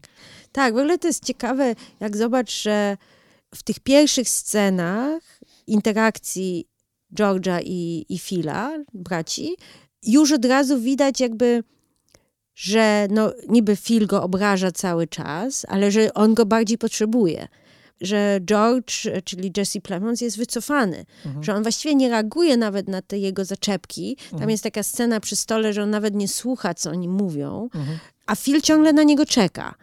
Na pierwszy rzut oka już widzimy, że Phil nie jest jednoznaczną postacią, że to nie jest postać Wilana, że to jest ktoś, kto ma jakąś emocjonalną dziurę i on tego brata potrzebuje bardziej niż brat jego. On też jest bardzo skrzywdzony, kiedy Phil informuje go o, o ślubie. No, to jest przecież dramat. Tam jest zresztą tak super, jest ta scena, to trochę przeskakuje, ale ta scena, bo zauważ, bo jest tam taka scena kastrowania byka. Tak. Bardzo ciekawa.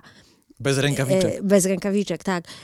Na, następna scena jest scena, kiedy, Ross, kiedy Peter przyjeżdża na farmę po raz pierwszy. E, W tych jeansach takich za dużych Białych i w białych trampkach. E, Też o białych trampkach też powiem. E, I to jest tak, że George stoi przy, przy barierce. Phil właśnie wykastrował byka, podchodzi do, do George'a i dzieli ich barierka. I on coś tam gada do niego, niby stoją blisko, ale już są rozdzieleni tą barierką. I potem przyjeżdża ten samochód i Phil po prostu sobie, Boże, George, George po prostu sobie Mhm. idzie do swojej nowej rodziny. Mhm. A, a Phil zostaje po tej stronie barierki taki jakby, właśnie, miałem brata, już nie mam. No. Mhm. Ale z drugiej strony e, Phil jakby robi wszystko, żeby tego brata od siebie odepchnąć, prawda? Że niby go potrzebuje, niby śpią w tym samym pokoju, co też jest takie dziwne, mimo że mają wielki, wielki dom. A z drugiej strony, wiesz, jest okropny i go obraża i... No to jest ta chyba ironia, ironia tego wizerunku siebie samego, Mhm. który on buduje, jako takiego super twardego macho, Tak, który nie musi się kąpać, który nikogo nie, potrzebuje. No bo to go ostatecznie gubi. Znaczy de Tak. facto gubi go to, że nie założył tych rękawiczek. Jakby, gdyby założył rękawiczki, No tam jest... nie Tam, byłoby filmu. A czemu nie założył rękawiczek? No bo, Bo jest, jest takim twardzielem tward- właśnie. Tak, tak. Jest Mężczyźni twardzielem. zakładajcie rękawiczki. No możliwe. No tam jest w ogóle motyw tych rękawiczek, prawda? Też roz, Mhm. wymienia te skóry na mięciutkie rękawiczki. To jest bardzo ciekawe. Tam jest mnóstwo, mnóstwo motywów. Tak jak już mówiłam o tych trampkach też od razu, to są tenisówki, że e, Peter sam wybiera te tenisówki. Mhm. Potem filmu mówi, hej, masz buty kowbojskie, noś buty kowbojskie. Nie, nie, nie pozwól, żeby mama ci zrobiła z ciebie jakby tam, nie wiem, co, jakiego słowa używa, ale na pewno nie jakiegoś miłego. E, i, I potem na samym końcu Phil jednak, Boże, Peter jednak ma tenisówki na sobie, Mhm. na samym końcu, czyli to są, bo to są jego tenisówki. No To to, jest- świetnie, tak. to jak już wcześniej tutaj mówiłem o tym fetyszyzmie, Mhm. Jakby po prostu uwadze na szczegół, detal, rekwizyt, bo tutaj te rekwizyty są przypisane niektórym postaciom, Tak. jakby opisują te postacie be, bez słów. To jest też to, o czym Tak. w, w kółko mówimy w tym odcinku. Tak jak w przypadku Petera, to są rzeczy, które mówią o nim, jakby Jane Campion nie musi uciekać się do dialogu, do Tak. powiedzenia, a on jest taki, on jest śmaki, tylko mamy Petera, który po pierwsze, mamy te papierowe kwiatki, mamy tę serwetkę nieszczęsną, za którą on zostaje wyśmiany, Mhm. którą potem przejmuje George, Tak, też w, w, e, w takim charakterze manifestu, tak jakby Tak. ja jestem po twojej stronie, mówi do Rose. Tak. Teraz ja będę kelnerem, ja się nie wstydzę nosić serwetki, chociaż jest to być może nie męskie w oczach prawdziwych kowboi, Mhm. kowbojów. Jest hula hop, tak? Petera, Tak. jest ten grzebień, są te białe trampki, sztywne dżinsy. Phil z kolei ma swoje buty z ostrogami, ten swój sposób chodzenia po schodach, który też jest niesamowity. Tak, taki kowbojski bardzo. Kowbojski, te, No ma To w ogóle te tak, on- skórzane nak- nakładki na spodnie, to się jakoś tam nazywa, nie wiem jak, ale Tak, on chyba, Tak. To jest chyba trochę tak, że on nie, nie może inaczej chodzić po tych Mhm. schodach, ale to, jest, to też ma takie z- wymiar takiego niemalże manifestu, że oto idę ja, tak. patrzcie na mnie. Jest falliczne banjo. No. tak, które też jest używane do torturowania e, przecież Rose. No, scena sensie. pojedynku na instrumenty jest rewelacyjnie. To jest kolejny przykład, gdzie jakby cały konflikt między bohaterami, między Rose a Philem zostaje rozegrany absolutnie bez słów przy użyciu popularne, popularnego utworu muzycznego. Tak, no przecież potem Phil go gwizdże cały Tak, czas, tak, tak. prawda, żeby jakby dręczyć Rose. I to zarazem pokazuje, jakby opisuje osaczenie Rose, która nagle zostaje postawiona w takiej sytuacji pani domu, która jest trochę taką. George trochę chce ją pokazywać światu, No bo gdzieś tam jest z niej dumny. jest z niej dumny, e, ale ona się, dla niej to jest opresja. Tak. Tak. Natomiast e, Phil, który bardzo chce tutaj pokazać, jak to, jak No, to bardzo on tutaj No, lepiej. bo, bo co się dzieje, prawda? No o czym, o czym właściwie opowiada ten film? W, w pewnym sensie walce, walce o władzę. Jakby gra chodzi o przeciąganie, mm, bo jak to jest? Phil ma w pewnym sensie dominującą pozycję w, tej, w tym domu, e, na tym ranczu, prawda? Ch- Chłopaki jego słuchają, nie słuchają George'a, mimo że George też jakby jest ich szefem. E, George go słucha. No i nagle pojawia się Rose, która zabiera, zabiera brata, zabiera jego uwagę, ale też Phil też musi na nią, y, swoją dominację na nią narzucić. No więc zaczyna ją dręczyć, prawda? No i tu się pojawia Peter, który nie do końca daje się zdominować. To znaczy, niby na początku wygląda na to, że y, jesteśmy trochę jak Rose, boimy się, że, że teraz Peter będzie tutaj strasznie dręczony przez, e, przez Phila, a w pewnym sensie jakby wychodzi na odwrót, to znaczy to, to, Mhm. to nagle Peter przejmuje kontrolę nad, nad tym, jakby Chociaż ciekawe, mi się wydaje, że ta, ta walka o władzę absolutnie jest w tym filmie, ale że ona jest tylko środkiem do celu.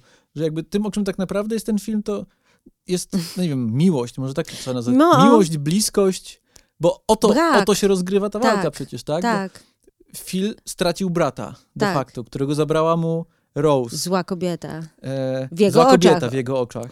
Peter walczy o to, żeby ochronić mamę, matkę przed Philem. tak. Natomiast jest ta, ta taka bardzo ładna, taka czuła, czuła scena z George'em i Rose, kiedy oni po raz pierwszy jadą do nich do domu i zatrzymują się na No taki... to jest moja mały piknik scena. I George tam się wzrusza, zaczyna Tak. płakać i mówi, że to jest, to jest bardzo miłe nie być wreszcie samemu. Tak, tak, i tak, Jesse Plemons tak pięknie to zagrał. Tam mu się taka łezka pojawia w oku. Ja się popłakałam, jak pierwszy raz oglądałam ten film, naprawdę takie, tak aż mnie, no to masz rację, no, że, że to jest właśnie o tym, o tym film, czyli o, po prostu o miłości i o braku miłości, prawda? I w którymś momencie pojawia się też szansa na relację Phila z Peterem. No tak tak, Jak, jakaś taka przy, przyjaźń o miłości między Tak. nimi nawiązuje. Trochę mentorska relacja. no tak, no przecież, bo, bo co, Peter, y, Boże, Peter, y, Phil przecież tęskni i cały Za czas wspomina, wspomina Ach, swojego. Henry. Tak, swojego mentora. To jest też super fajne pokazanie tego Bronco Henry'ego jako takiego nieobec, wielkiego nieobecnego. Jakby cień Bronco Henry'ego wisi nad całym tym domem, bym powiedziała. Nad jakby, Pars proto to siodło e, no, i tak, ten e, psia sylwetka i psia, i psia sylwetka. Tak, bo jeżeli, jeżeli popatrzysz na ten film, popatrzysz na postać Fila właśnie przez pryzmat miłości, braku miłości, szukania akceptacji, jakby nie mocy pogodzenia się z samym sobą, Mhm. To w pewnym sensie zaczynasz mu współczuć. To znaczy, ja, to jest moje nastawienie do tego bohatera, w tym sensie, że ja go nie potępiam, w tym sensie nie uważam, że go za wilana. Mimo, że on robi okropne rzeczy, jest okropny dla Rose i jest okropny w sumie dla swojego brata, ale w gruncie rzeczy ja widzę po prostu cierpiącą postać, która najbardziej krzywdzi siebie i najbardziej sam jest nieszczęśliwy. Ja, ja słyszałem różne dziwne teorie, że jakby Mhm. że za czarny charakter filmu można uznać Phila, a słyszałem to, że ktoś proponował, że może jednak Peter jest czarnym charakterem tego Tak, filmu. to jest niesamowite. To jakby rozumiem, rozumiem, czemu ktoś mógłby tak powiedzieć, ale jakby Tak. nie opisuje to w ogóle adekwatnie tego, co się dzieje w tym filmie. Jakby ten film przekracza te takie podziały. Właśnie o Tak. tym jest ten film, Tak. że te podziały są, są nieadekwatne. To też ciekawe jest, e, skoro tutaj mówimy o tych kobietach w męskim świecie w filmach e, Jane Campion, no to tu też mamy tę postać. Jakby, e, okej, ki- postać Kirsten Dunst, Rose nie jest to postać kalibru poprzednich bohaterek kampionowskich, ale to dlatego, że tutaj jakby... Ale ona nie jest ustawiona w ten sposób. To znaczy, to jest postać, która jest bardzo ważna, Mhm. ale to jest postać drugoplanowa. Właściwie, tak jak już żeśmy mówili, no ona jest wystawiona w pewnym sensie przez scenariusz, że ona będzie tą osobą, która tu będzie mieszać. Mhm. I, I że ja tak szczerze mówiąc, na początku myślałam, że to będzie trójkąt. E, No klasycznie, prawda? Tak. Właściwie tą postacią, tak jak już mówiłam na początku, tą postacią taką czysto Jane Campionowską jest tutaj e, Peter. Że to jest osoba, która po prostu chce sobie żyć. Że to jest postać, która chce sobie żyć po swojemu. Ma, A, okej. nie wstydzi się tego, kim jest, Mhm. prawda? On robi te kwiatki, przyznaje się do tego, że robi te kwiatki przez bandą Mhm. e, ogrów, można tak powiedzieć, e, którzy się z niego śmieją. I rzeczywiście to jest przykre, on jakby mm, upokarzające dla niego, Mhm. ale on potem jest ta scena, kiedy on idzie oglądać te ptaszki i wszyscy na niego gwizdżą i on jakby idzie, podnosi głowę wysoko i tak, ja jestem tym chłopakiem, który nosi białe tenisówki, prawda? Nie jestem, nie będę udawać jed, jednego z was. I on właśnie, mimo że świat go gniecie, ten męski świat go gniecie, on się nie poddaje i on walczy tak, jak potrafi, prawda? Jest twardszy niż najtwardszy z twardych, przejmuje tą kontrolę nad sytuacją. To jest właśnie piękne i, e, i właśnie jestem bardzo ciekawa, jak ty odbierasz to zakończenie, ale może też do tego przejdziemy za, za chwilę. Bo oczywiście jest, tak, jest ten element e, jakby seksualności, stłumionej seksualności w tym filmie, prawda? Miłość e, gejowska, ale jest, no jest ta scena, jak Phil znaczy podsłuchuje, on tam specjalnie nie chce podsłuchiwać, ale jest w pokoju obok i Rose i George, e, tam, Pierwsza noc poślubna. pierwsza noc poślubna, tam zaczynają Mhm. uprawiać seks i on wychodzi i zaczyna masować to siodło Tak, tak. He- Bronco Henry'ego. I to jest takie pierwsze takie, jakby doszło do mnie, aha, aha, że tu jest to, że to jest ta sytuacja, gdzie w którą, w którą stronę ta historia będzie, będzie szła. I też sobie tak myślę, że ta relacja e, Phila z Peterem, że to jest jednak relacja taka, czy Phil widzi siebie w Peterze, widzi kogoś, kto, kim on kiedyś był i on się właśnie zmienił w tego twardego, bo to, co wiemy o Philu, że on był w Yale, czy tam w jakimś, na jakimś innym uniwersytecie, już nie pamiętam. Yale, tak. Że Studiował on jest, tak, że on jest, tak, no właśnie, że on przecież pierwsze, co tam mówi, to mówi e, e, Romulus i Remus. Remus, tak, Remus i Romulus i o, o wilku, który nas wychował, prawda, i Mhm. tak dalej, więc to jakby, i cytuję, kurde, mit w środku Montany, no jakby wiadomo, że to jest człowiek, który jest wyedukowany i też to jego muzyczna, muzyczny talent, prawda, Mhm. że on w 5 sekund potrafi zagrać dużo, dużo lepiej. No, więc to jest, to jest coś, co mnie ciekawi właśnie, jak, jakie jest twoje podejście do tej ich relacji? Że to jest fascynacja, czy jest, bo jeszcze jeden przykład filmowy, bo film ci trochę podpowiada w, w jakby kierunek, w którym interpretacyjny, ale to, co, co mi się też podoba w filmach Jane Campion, że ona ci zostawia strasznie duże pole do interpretacji, to znaczy ona ci nie nasuwa jednoznacznych odpowiedzi, to znaczy w ten i w ten sposób masz czytać mój film, ale sugeruje ci pewne rzeczy. I, mm, Jest ta scena, kiedy już mówiłam o tym, że idzie Phil, e, idzie Boże, zawsze mi się mylą te, te dwie postacie. Idzie Peter e, i gwiżdżą na niego ci kolesie. Mhm. Phil go przywołuje i Peter mówi, do you want me, Mr. e, Burbank? Prawda? I, i tamten się tak rozgląda. Wiesz, I tak sobie myślę, więc jakby jaka jest natura, myślisz, relacji? Znaczy, wydaje mi się, że to, to jest w ogóle cie- ciekawe. Łatwiej jest odczytać Phila, Mhm, bo znamy tego historię z Bronco Henrym. mhm, Wiemy, że on ewidentnie skrywa swoją orientację. Znamy jego sekretną, sekretny schowek y, z erotycznymi gazetkami. Tak, to mnie zawsze zdziwiło. Czemu e, Bronco Henry podpisał swoje e, gejowskie ma- czasopisma? nie wiem. Ale- złego nie róbcie. I jeśli, nawet jeśli relacja, że jeśli Peter nie jest dla niego okazją na jakby miłosny związek w pewnym Mhm. sensie, to na pewno jest jakąś okazją na powtórzenie tej relacji z Bronco Henrym, tylko przy odwróconej roli, że on Mhm. będzie tym mentorem, on go teraz prowadzi w świat, tym bardziej, że on, on go czyta według takich stereotyp, Tak. stereotypowych kodów jako tego w, w cudzysłowie zniewieściałego chłopaka, Tak, prawdopodobnie homoseksualistę i on mu teraz pomoże, pokaże mu, jak homoseksualista powinien sobie radzić w świecie. W którymś momencie mówi do niego e, you should sn- snap out of it and get human. tak, Powinien stać się człowiekiem, tak, czyli mężczyzną, tak? tak. Więc to jest jakby, to jest też trochę różnica pokoleniowa być może, gdzie Cumberbatch jest jeszcze z tego świata, e, gdzie coming out nie jest możliwy. Mhm. on siedzi w szafie i jakby i zaprzyjaźnia się ze swoją szafą i staje się, staje się lepszym kowbojem niż każdy inny kowboj. Więc y, on w pewnym sensie wyciąga rękę do Fila. Jakby, Tak. to ja ci teraz pomogę. Pomogę ci, jak sobie poradzić ze światem, Mhm. żeby tutaj się z ciebie nie śmiali, że robisz papierowe kwiatki. Mhm. Y, I też będziesz super kowbojem, tak jak ja i będziemy razem sobie kowbojować. Czy to ma wymiar erotyczny, czy nie? Na pewno jakiś, jakiś ma. Nie wiemy, jak, jak daleko posunięte są zamiary Mhm. Fila, możemy tak powiedzieć. Ale generalnie jakby ta trajektoria jego Tak. zainteresowania Peterem jest moim zdaniem dość jasna. Natomiast dużo bardziej nie, niejasne, czy niejednoznaczne jest to w, w przypadku Petera.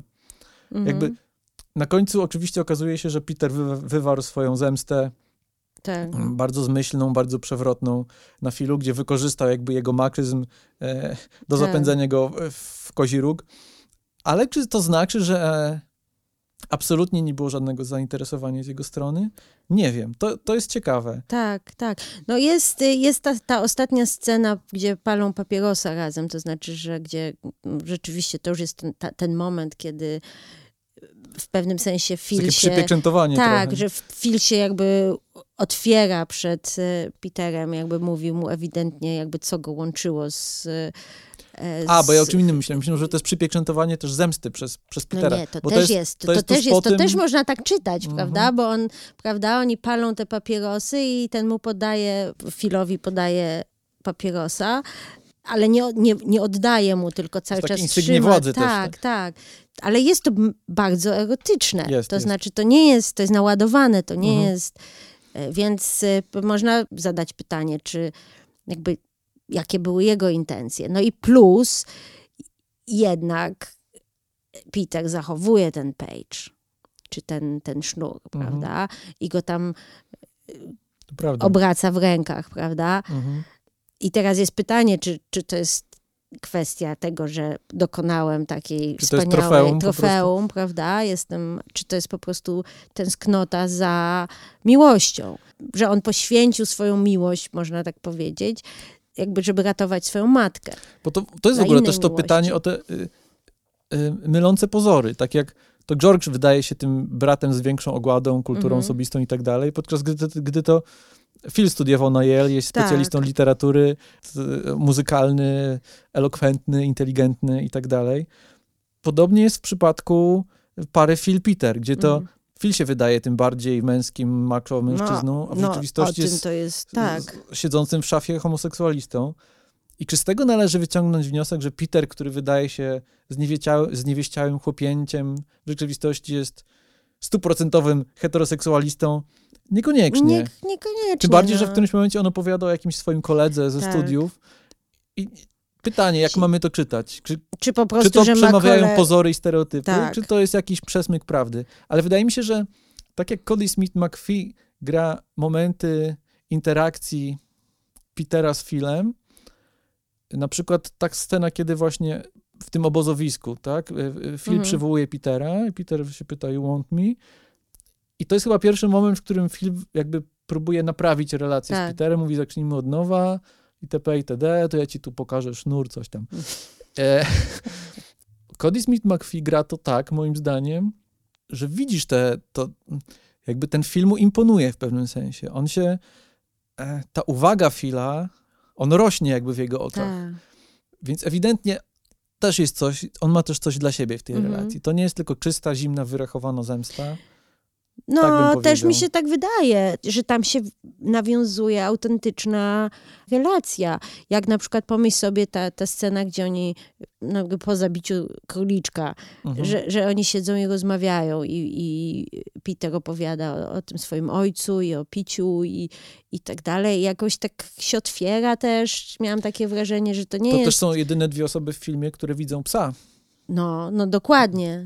To mimo, mimo tego, że Phil krzywdzi matkę Petera i generalnie z postacią, którą Peter czuje, że musi wyeliminować, to on zarazem jest być może jedyną postacią, przynajmniej w najbliższym otoczeniu, która go rozumie i z którą on ma jakiś rodzaj połączenia. Hmm.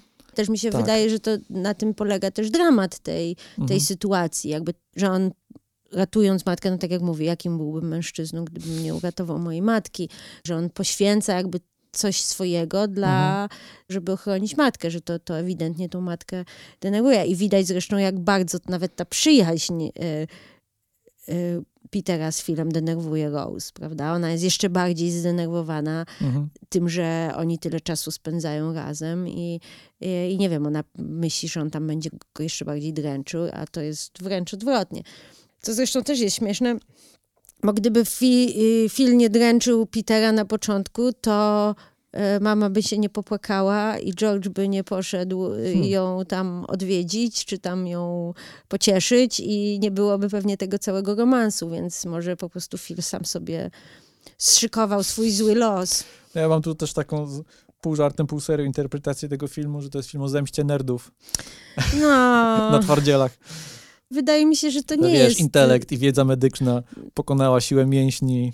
Ale mówię to Ty- pół żartem. Ty, ty mów to, mówisz to pół żartem, mam nadzieję, bo wydaje mi się, że po prostu Peter wie, co ma. W tym sensie, Tak, tak. że Mhm. on to, jakimi środkami walczy, takimi środkami, jakie, jakie są mu dostępne. No wiadomo, Mhm. że nie pobije e, Fila, że nie pokona go jakby fizycznie, musi go Mhm. pokonać inaczej. To zresztą co mówiłeś, że on jakby on y, nie jest ofiarą. To nawet Nie. nawet nie czuć w, niego, w nim za bardzo jakiegoś takiego zmagania z tym, że on Mhm. w ogóle nie czuje się ofiarą. Jakby e, oczywiście docinki Phila z tych początkowych scen są dla niego przykre, ale on nie ma takiego momentu zwątpienia w siebie. On jakby jest, On ci nie załamuje. on się nie załamuje i on się nie wstydzi tego, kim jest, on jest z tego No nawet tak, dumny. i właśnie, właśnie te, te tenisówki są tym dobrym przykładem na to. Na, na koniec on jest w tych tenisówkach, bo on jest sobą. Mhm. On, nawet jeżeli w filmu mówi, żeby chodził w butach kowbojskich, on nie zmienia siebie, Mhm. prawda? Po śmierci Fila on jest cały czas w butach, w tenisówkach. No to interpretacja Zemsty Nerdów żartobliwa też o Tak. tyle jest nieadekwatna, że film też jest w zasadzie nerdem. Studiował literaturę, No. umówmy się. Ale też tutaj ciekawie się ten film nie rymuje z Aż poleje się krew, o którym mówiłem wcześniej, bo można by w pewnym sensie przepisać relację Phila z Peterem na relację Daniela Plainview i, i Eliego Sandeya, No. tylko że w tym wypadku to Eli wygrywa, No. e, a nie Daniel. no ale ile nie jest lepszy, no. No nie, nie, nie, ale jakby to, ale Ciekawa taka gra, strony, jakby wiesz, tak, z konwencjami tak, i tak, z, tak. z, z sposobem patrzenia na Tak. takie historie, Przecież opowiadania ja nie wiem, historii. czy, czy Peter jest lepszy. Peter, można powiedzieć, jest skuteczniejszy. Nie, to Ale W ogóle tutaj nie ma mi się, kategorii tak, lepszości, mi się wydaje mi wydaje, się. że tutaj film ci nie pokazuje, że któraś z tych postaw jest jakaś dobra czy zła. No. Też jest śmieszne. Jest ten cały motyw, że Peter jest taki trochę, że, że ma hard ducha, prawda, z tym, z tym króliczkiem, z tym zajączkiem, którego Mhm. tam potem kroi i robi z niego jakby eksponat. I jest takie, ojej, zabił króliczka, ale cały ten dom jest obwieszony w Mm. po prostu, wiesz, jakieś martwe zwierzęta, które, wiesz, jakieś trofea myśliwskie czy coś takiego.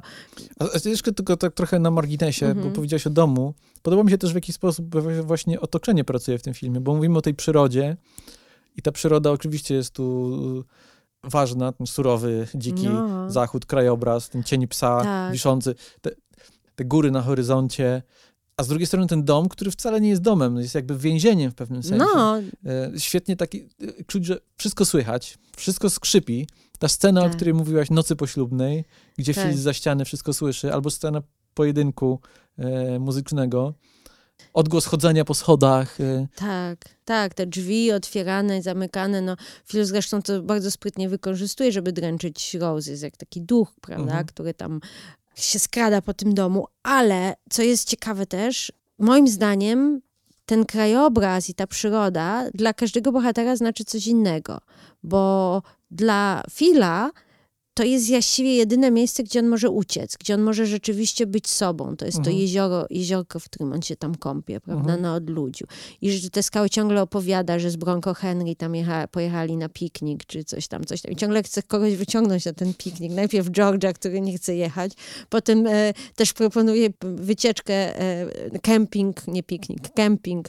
Proponuje Peterowi. mhm. Natomiast dla Petera te góry to są maczotoksyczną męskością, która po Tak, prostu można powiedzieć, że te góry ich nim. Otaczają jak, jak tak. takie ściany niemalże. Tak. To jest też taka klasycznie westernowa symbolika. Mhm. Symbolika między prerią a miastem, tak? Tak. Prerią a Cywilizacja. a cywilizacją, a społeczeństwem.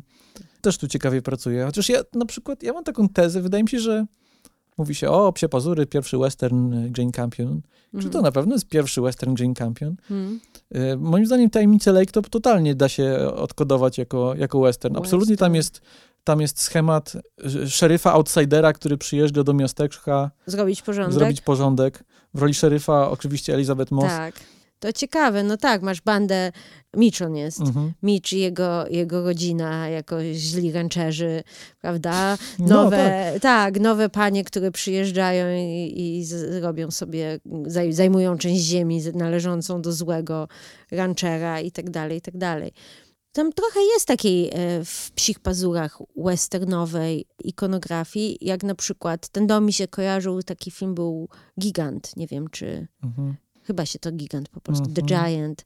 James Dean. E, James Dean, tak, Rock Hudson i Elizabeth Taylor, też trójkąt zresztą e, miłosny tam był e, wygrany. No to też to jest akurat może nie Montana, tylko Teksas, ale jest dokładnie bardzo podobny, taki ciężki, drewniany, ciężki, Swoją drogą duża dom. inspiracja dla Aż poleje się krew. no między innymi też, tak. Więc ta pętla się tam zapętla jeszcze bardziej. Ten sznur. Tak, haha. Ale na przykład też e, poszukiwacze, prawda? Ten słynne zakończenie poszukiwaczy, gdzie John Wayne odchodzi w, świat, tak jakby rama tych drzwi, świat jest jasny, wnętrze jest e, ciemne, prawda? Tak przez okno i tam. To ja jeszcze mam inny kontekst, że Rzeka Czerwona Uuu, e, Howarda Hawksa. No raz, że mamy rancherów, mamy Mhm. pędzenie bydła, to jakby No, jest no, automatyczne skojarzenie, ale też ten konflikt między patriarchą a jego przybranym synem. mm, tak, Też w kontekście tego, że Montgomery, Montgomery Clift, jeśli się nie mylę, też był gejem. tak. Znaczy też, nie, nie wiem do kogo się to też odnosi. Ale jakby to oczywiście nie jest coś, co jest w filmie, Tak. ale gdzieś tam może pracować jako na, na poziomie podtekstów, na poziomie też starcia pokoleniowego. Nie wiem, czy to jest film, do którego Jane Campion chciała się e, wprost odwołać, ale to na pewno pracuje gdzieś jako, jako kontekst w takim polu znaczeniowym. Mi się wydaje, że ogólnie western y, bo, pracuje jako kontekst, bo przecież no, nie ma bardziej męskiego kina. No może jeszcze kino wojenne, Mm. można powiedzieć, jest bardziej męskie niż, Mhm. niż western, ale jakby ta cała symbolika y, westernowa jest, jest bardzo mocno osadzona w jakimś takim właśnie byciu prawdziwym mężczyzną, cokolwiek to znaczy w dzisiejszych czasach. E, Ale też e, czy, prawda, jakiejś takiej właśnie fetyszyzacji całej mnóstwa jakby atrybutów męskości. Mhm. E, dlaczego na przykład tajemnica Brockback przecież też jest osadzona w, no jakby w westernowym świecie, prawda? Też masz, to masz kowbojów, którzy pojechali na... Ale też nie jest tak, że to jest taka dekonstrukcja młotem i łopatą. To tak jak Nie, nie, nie, nie. mówi się i ten, y, y, Michał Walkiewicz powiedział A, coś no, takiego, a. Jane Campion, wiadomo, że będzie obalane. Mhm. Wydaje mi się, że to jest zły sposób, żeby spojrzeć na ten film, bo okej, wiadomo, Jane Campion będzie obalany, ale Mhm. cały numer polega na tym, w jaki sposób to jest obalone. Tak. I to nie jest tak, jak się śmiałem wcześniej z y, czyjejś recenzji Świętego Dymu, że o, feministyczna przypowieść o tym, jaka to jest silna kobieta. No Mhm. zupełnie nie, właśnie. No. To, to w ogóle nie jest czarno-białe, co tutaj robi Tak. Jane Campion. Jakby te siły są ciekawe. rozłożone w absolutnie nieoczywisty sposób. I Co więcej, film jest właśnie o tym, o przekraczaniu tych stereotypów i pokazywaniu, że rzeczy niekoniecznie są takie, jakie się wydają. I to jest, y, to jest tu najfajniejsze. Tak. No a ja bym chciała jeszcze na, na zakończenie e, podsumować e, tytuł. To Mhm. znaczy, czym dla ciebie są te tytułowe psie pazury.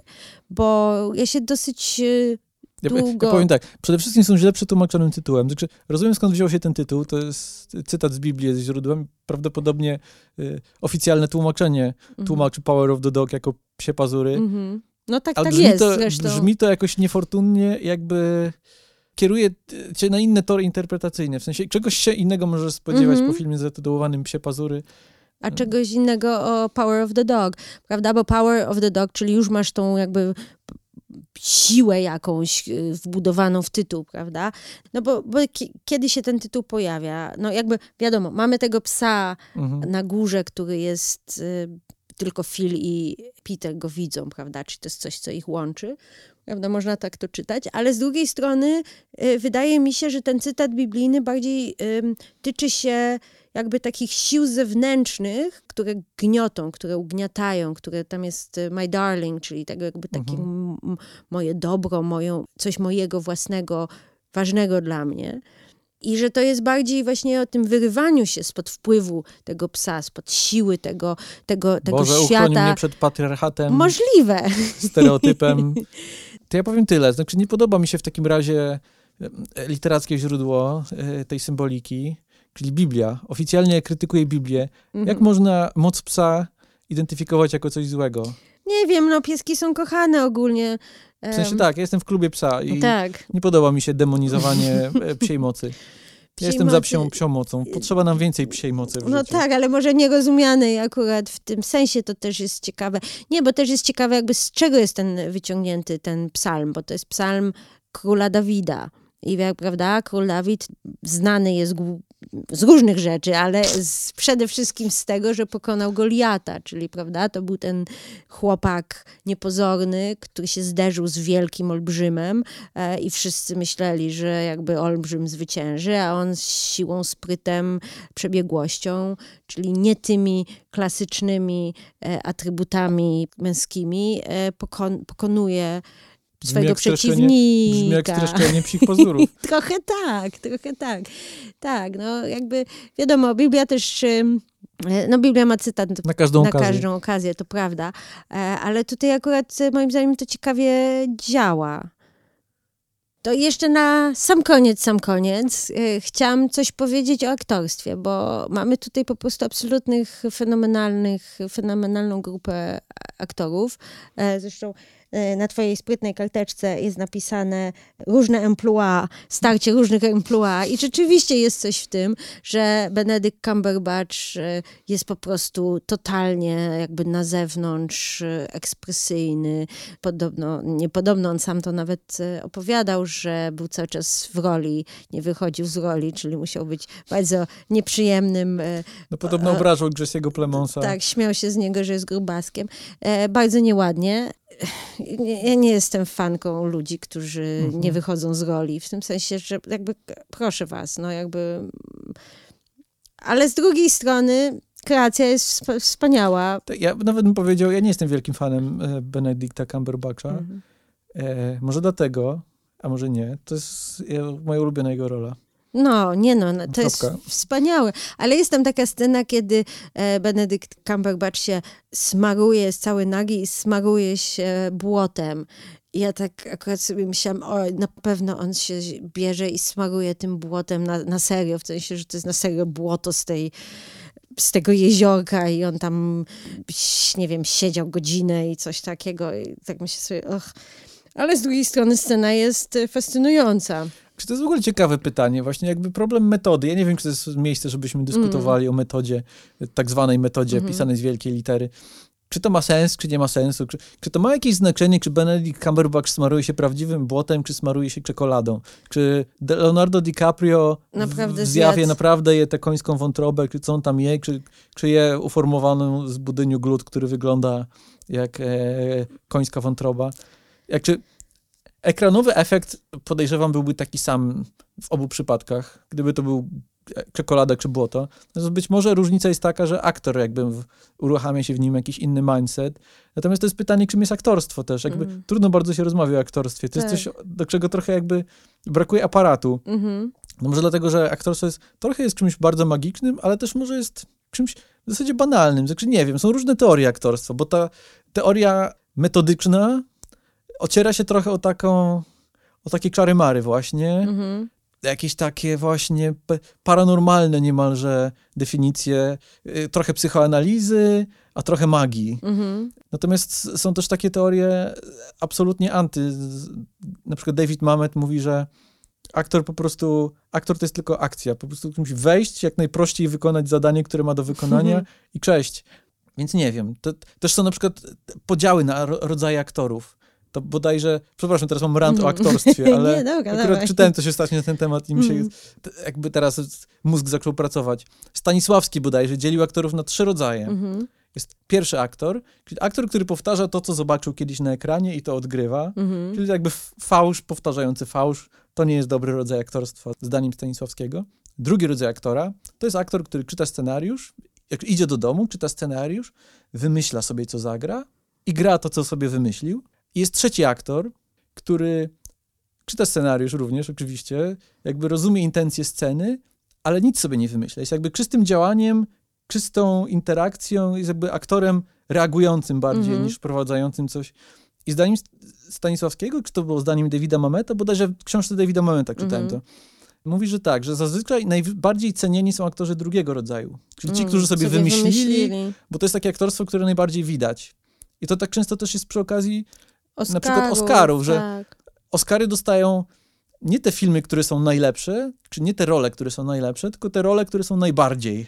tak, no ktoś schudł, ktoś przytył, ktoś y, się, nie wiem, miał dziwną perukę czy coś takiego Na- i najbardziej krzyczał, najgłośniej krzyczał. Natomiast tutaj się rodzi takie pytanie, czy ta rola Cumberbatcha w filmie Psie Pazury to jest rola tego drugiego poziomu, czy trzeciego no poziomu? właśnie, to jest ciekawe. Bo on też gra postać, która jest za bardzo. Jakby to jest rola, która ma poziomy. On gra, on gra Jest- postać, którą, która on gra postać, która gra, no właśnie. Tak, tak. I, I chodzi o to, żeby się to prawdziwe jego, czy to prawdziwa postać, która jest pod spodem tej jego granej No postaci, się nam pokazała, więc to jest też bardzo ciekawe.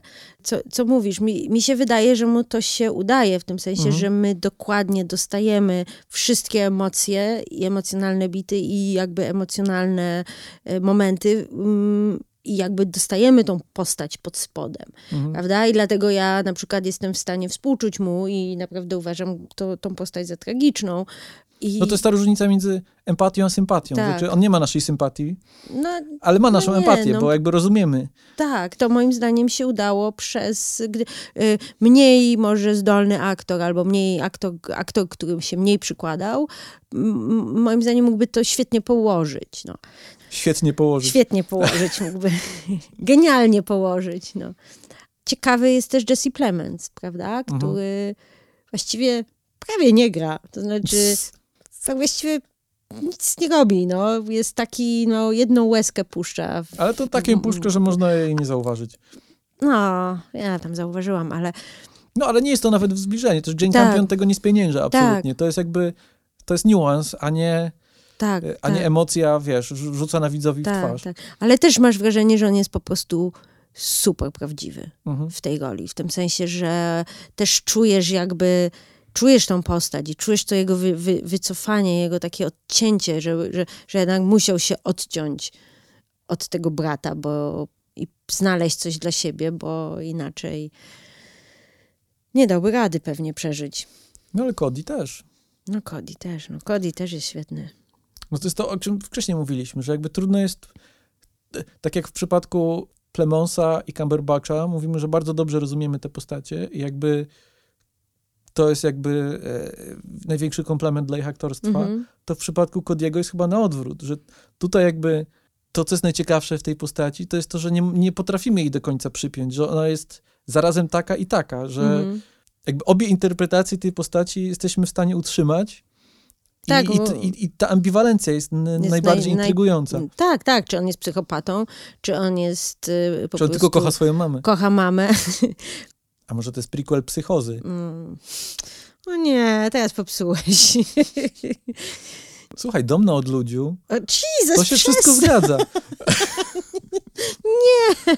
Tylko nazwisko się nie zgadza. Nie, Nie no, żartuję sobie oczywiście. nie jakby, no żarty. Gdyby to było coś takiego, to by nie był tak dobry To film. nie był film. Ja strasznie, strasznie lubię takie filmy, po których e, naprawdę trzeba sobie trochę pomyśleć później.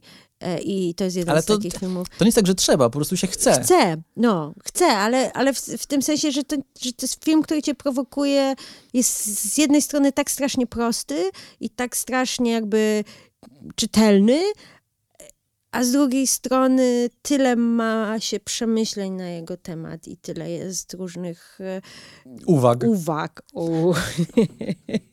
Okej, chyba musimy kończyć, coś czuję. Ja się zastanawiam, czy nie powinniśmy zadedykować tego odcinka.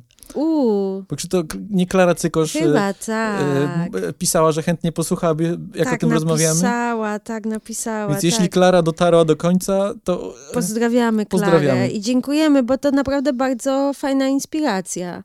E, Bardzo mi się miło na, ten, na temat tego filmu rozmawiało i bardzo mi się miło w, do, do tego filmu przygotowywało, więc y, polecamy Klarę. polecamy Klarę, po, polecamy ten film a, i polecamy nasz następny odcinek, który Będzie nie wiadomo o czym. będzie nie wiadomo o czym, ale na pewno o czymś fajnym, na pewno o jakimś fajnym filmie, więc e, zapraszamy i żegnamy się.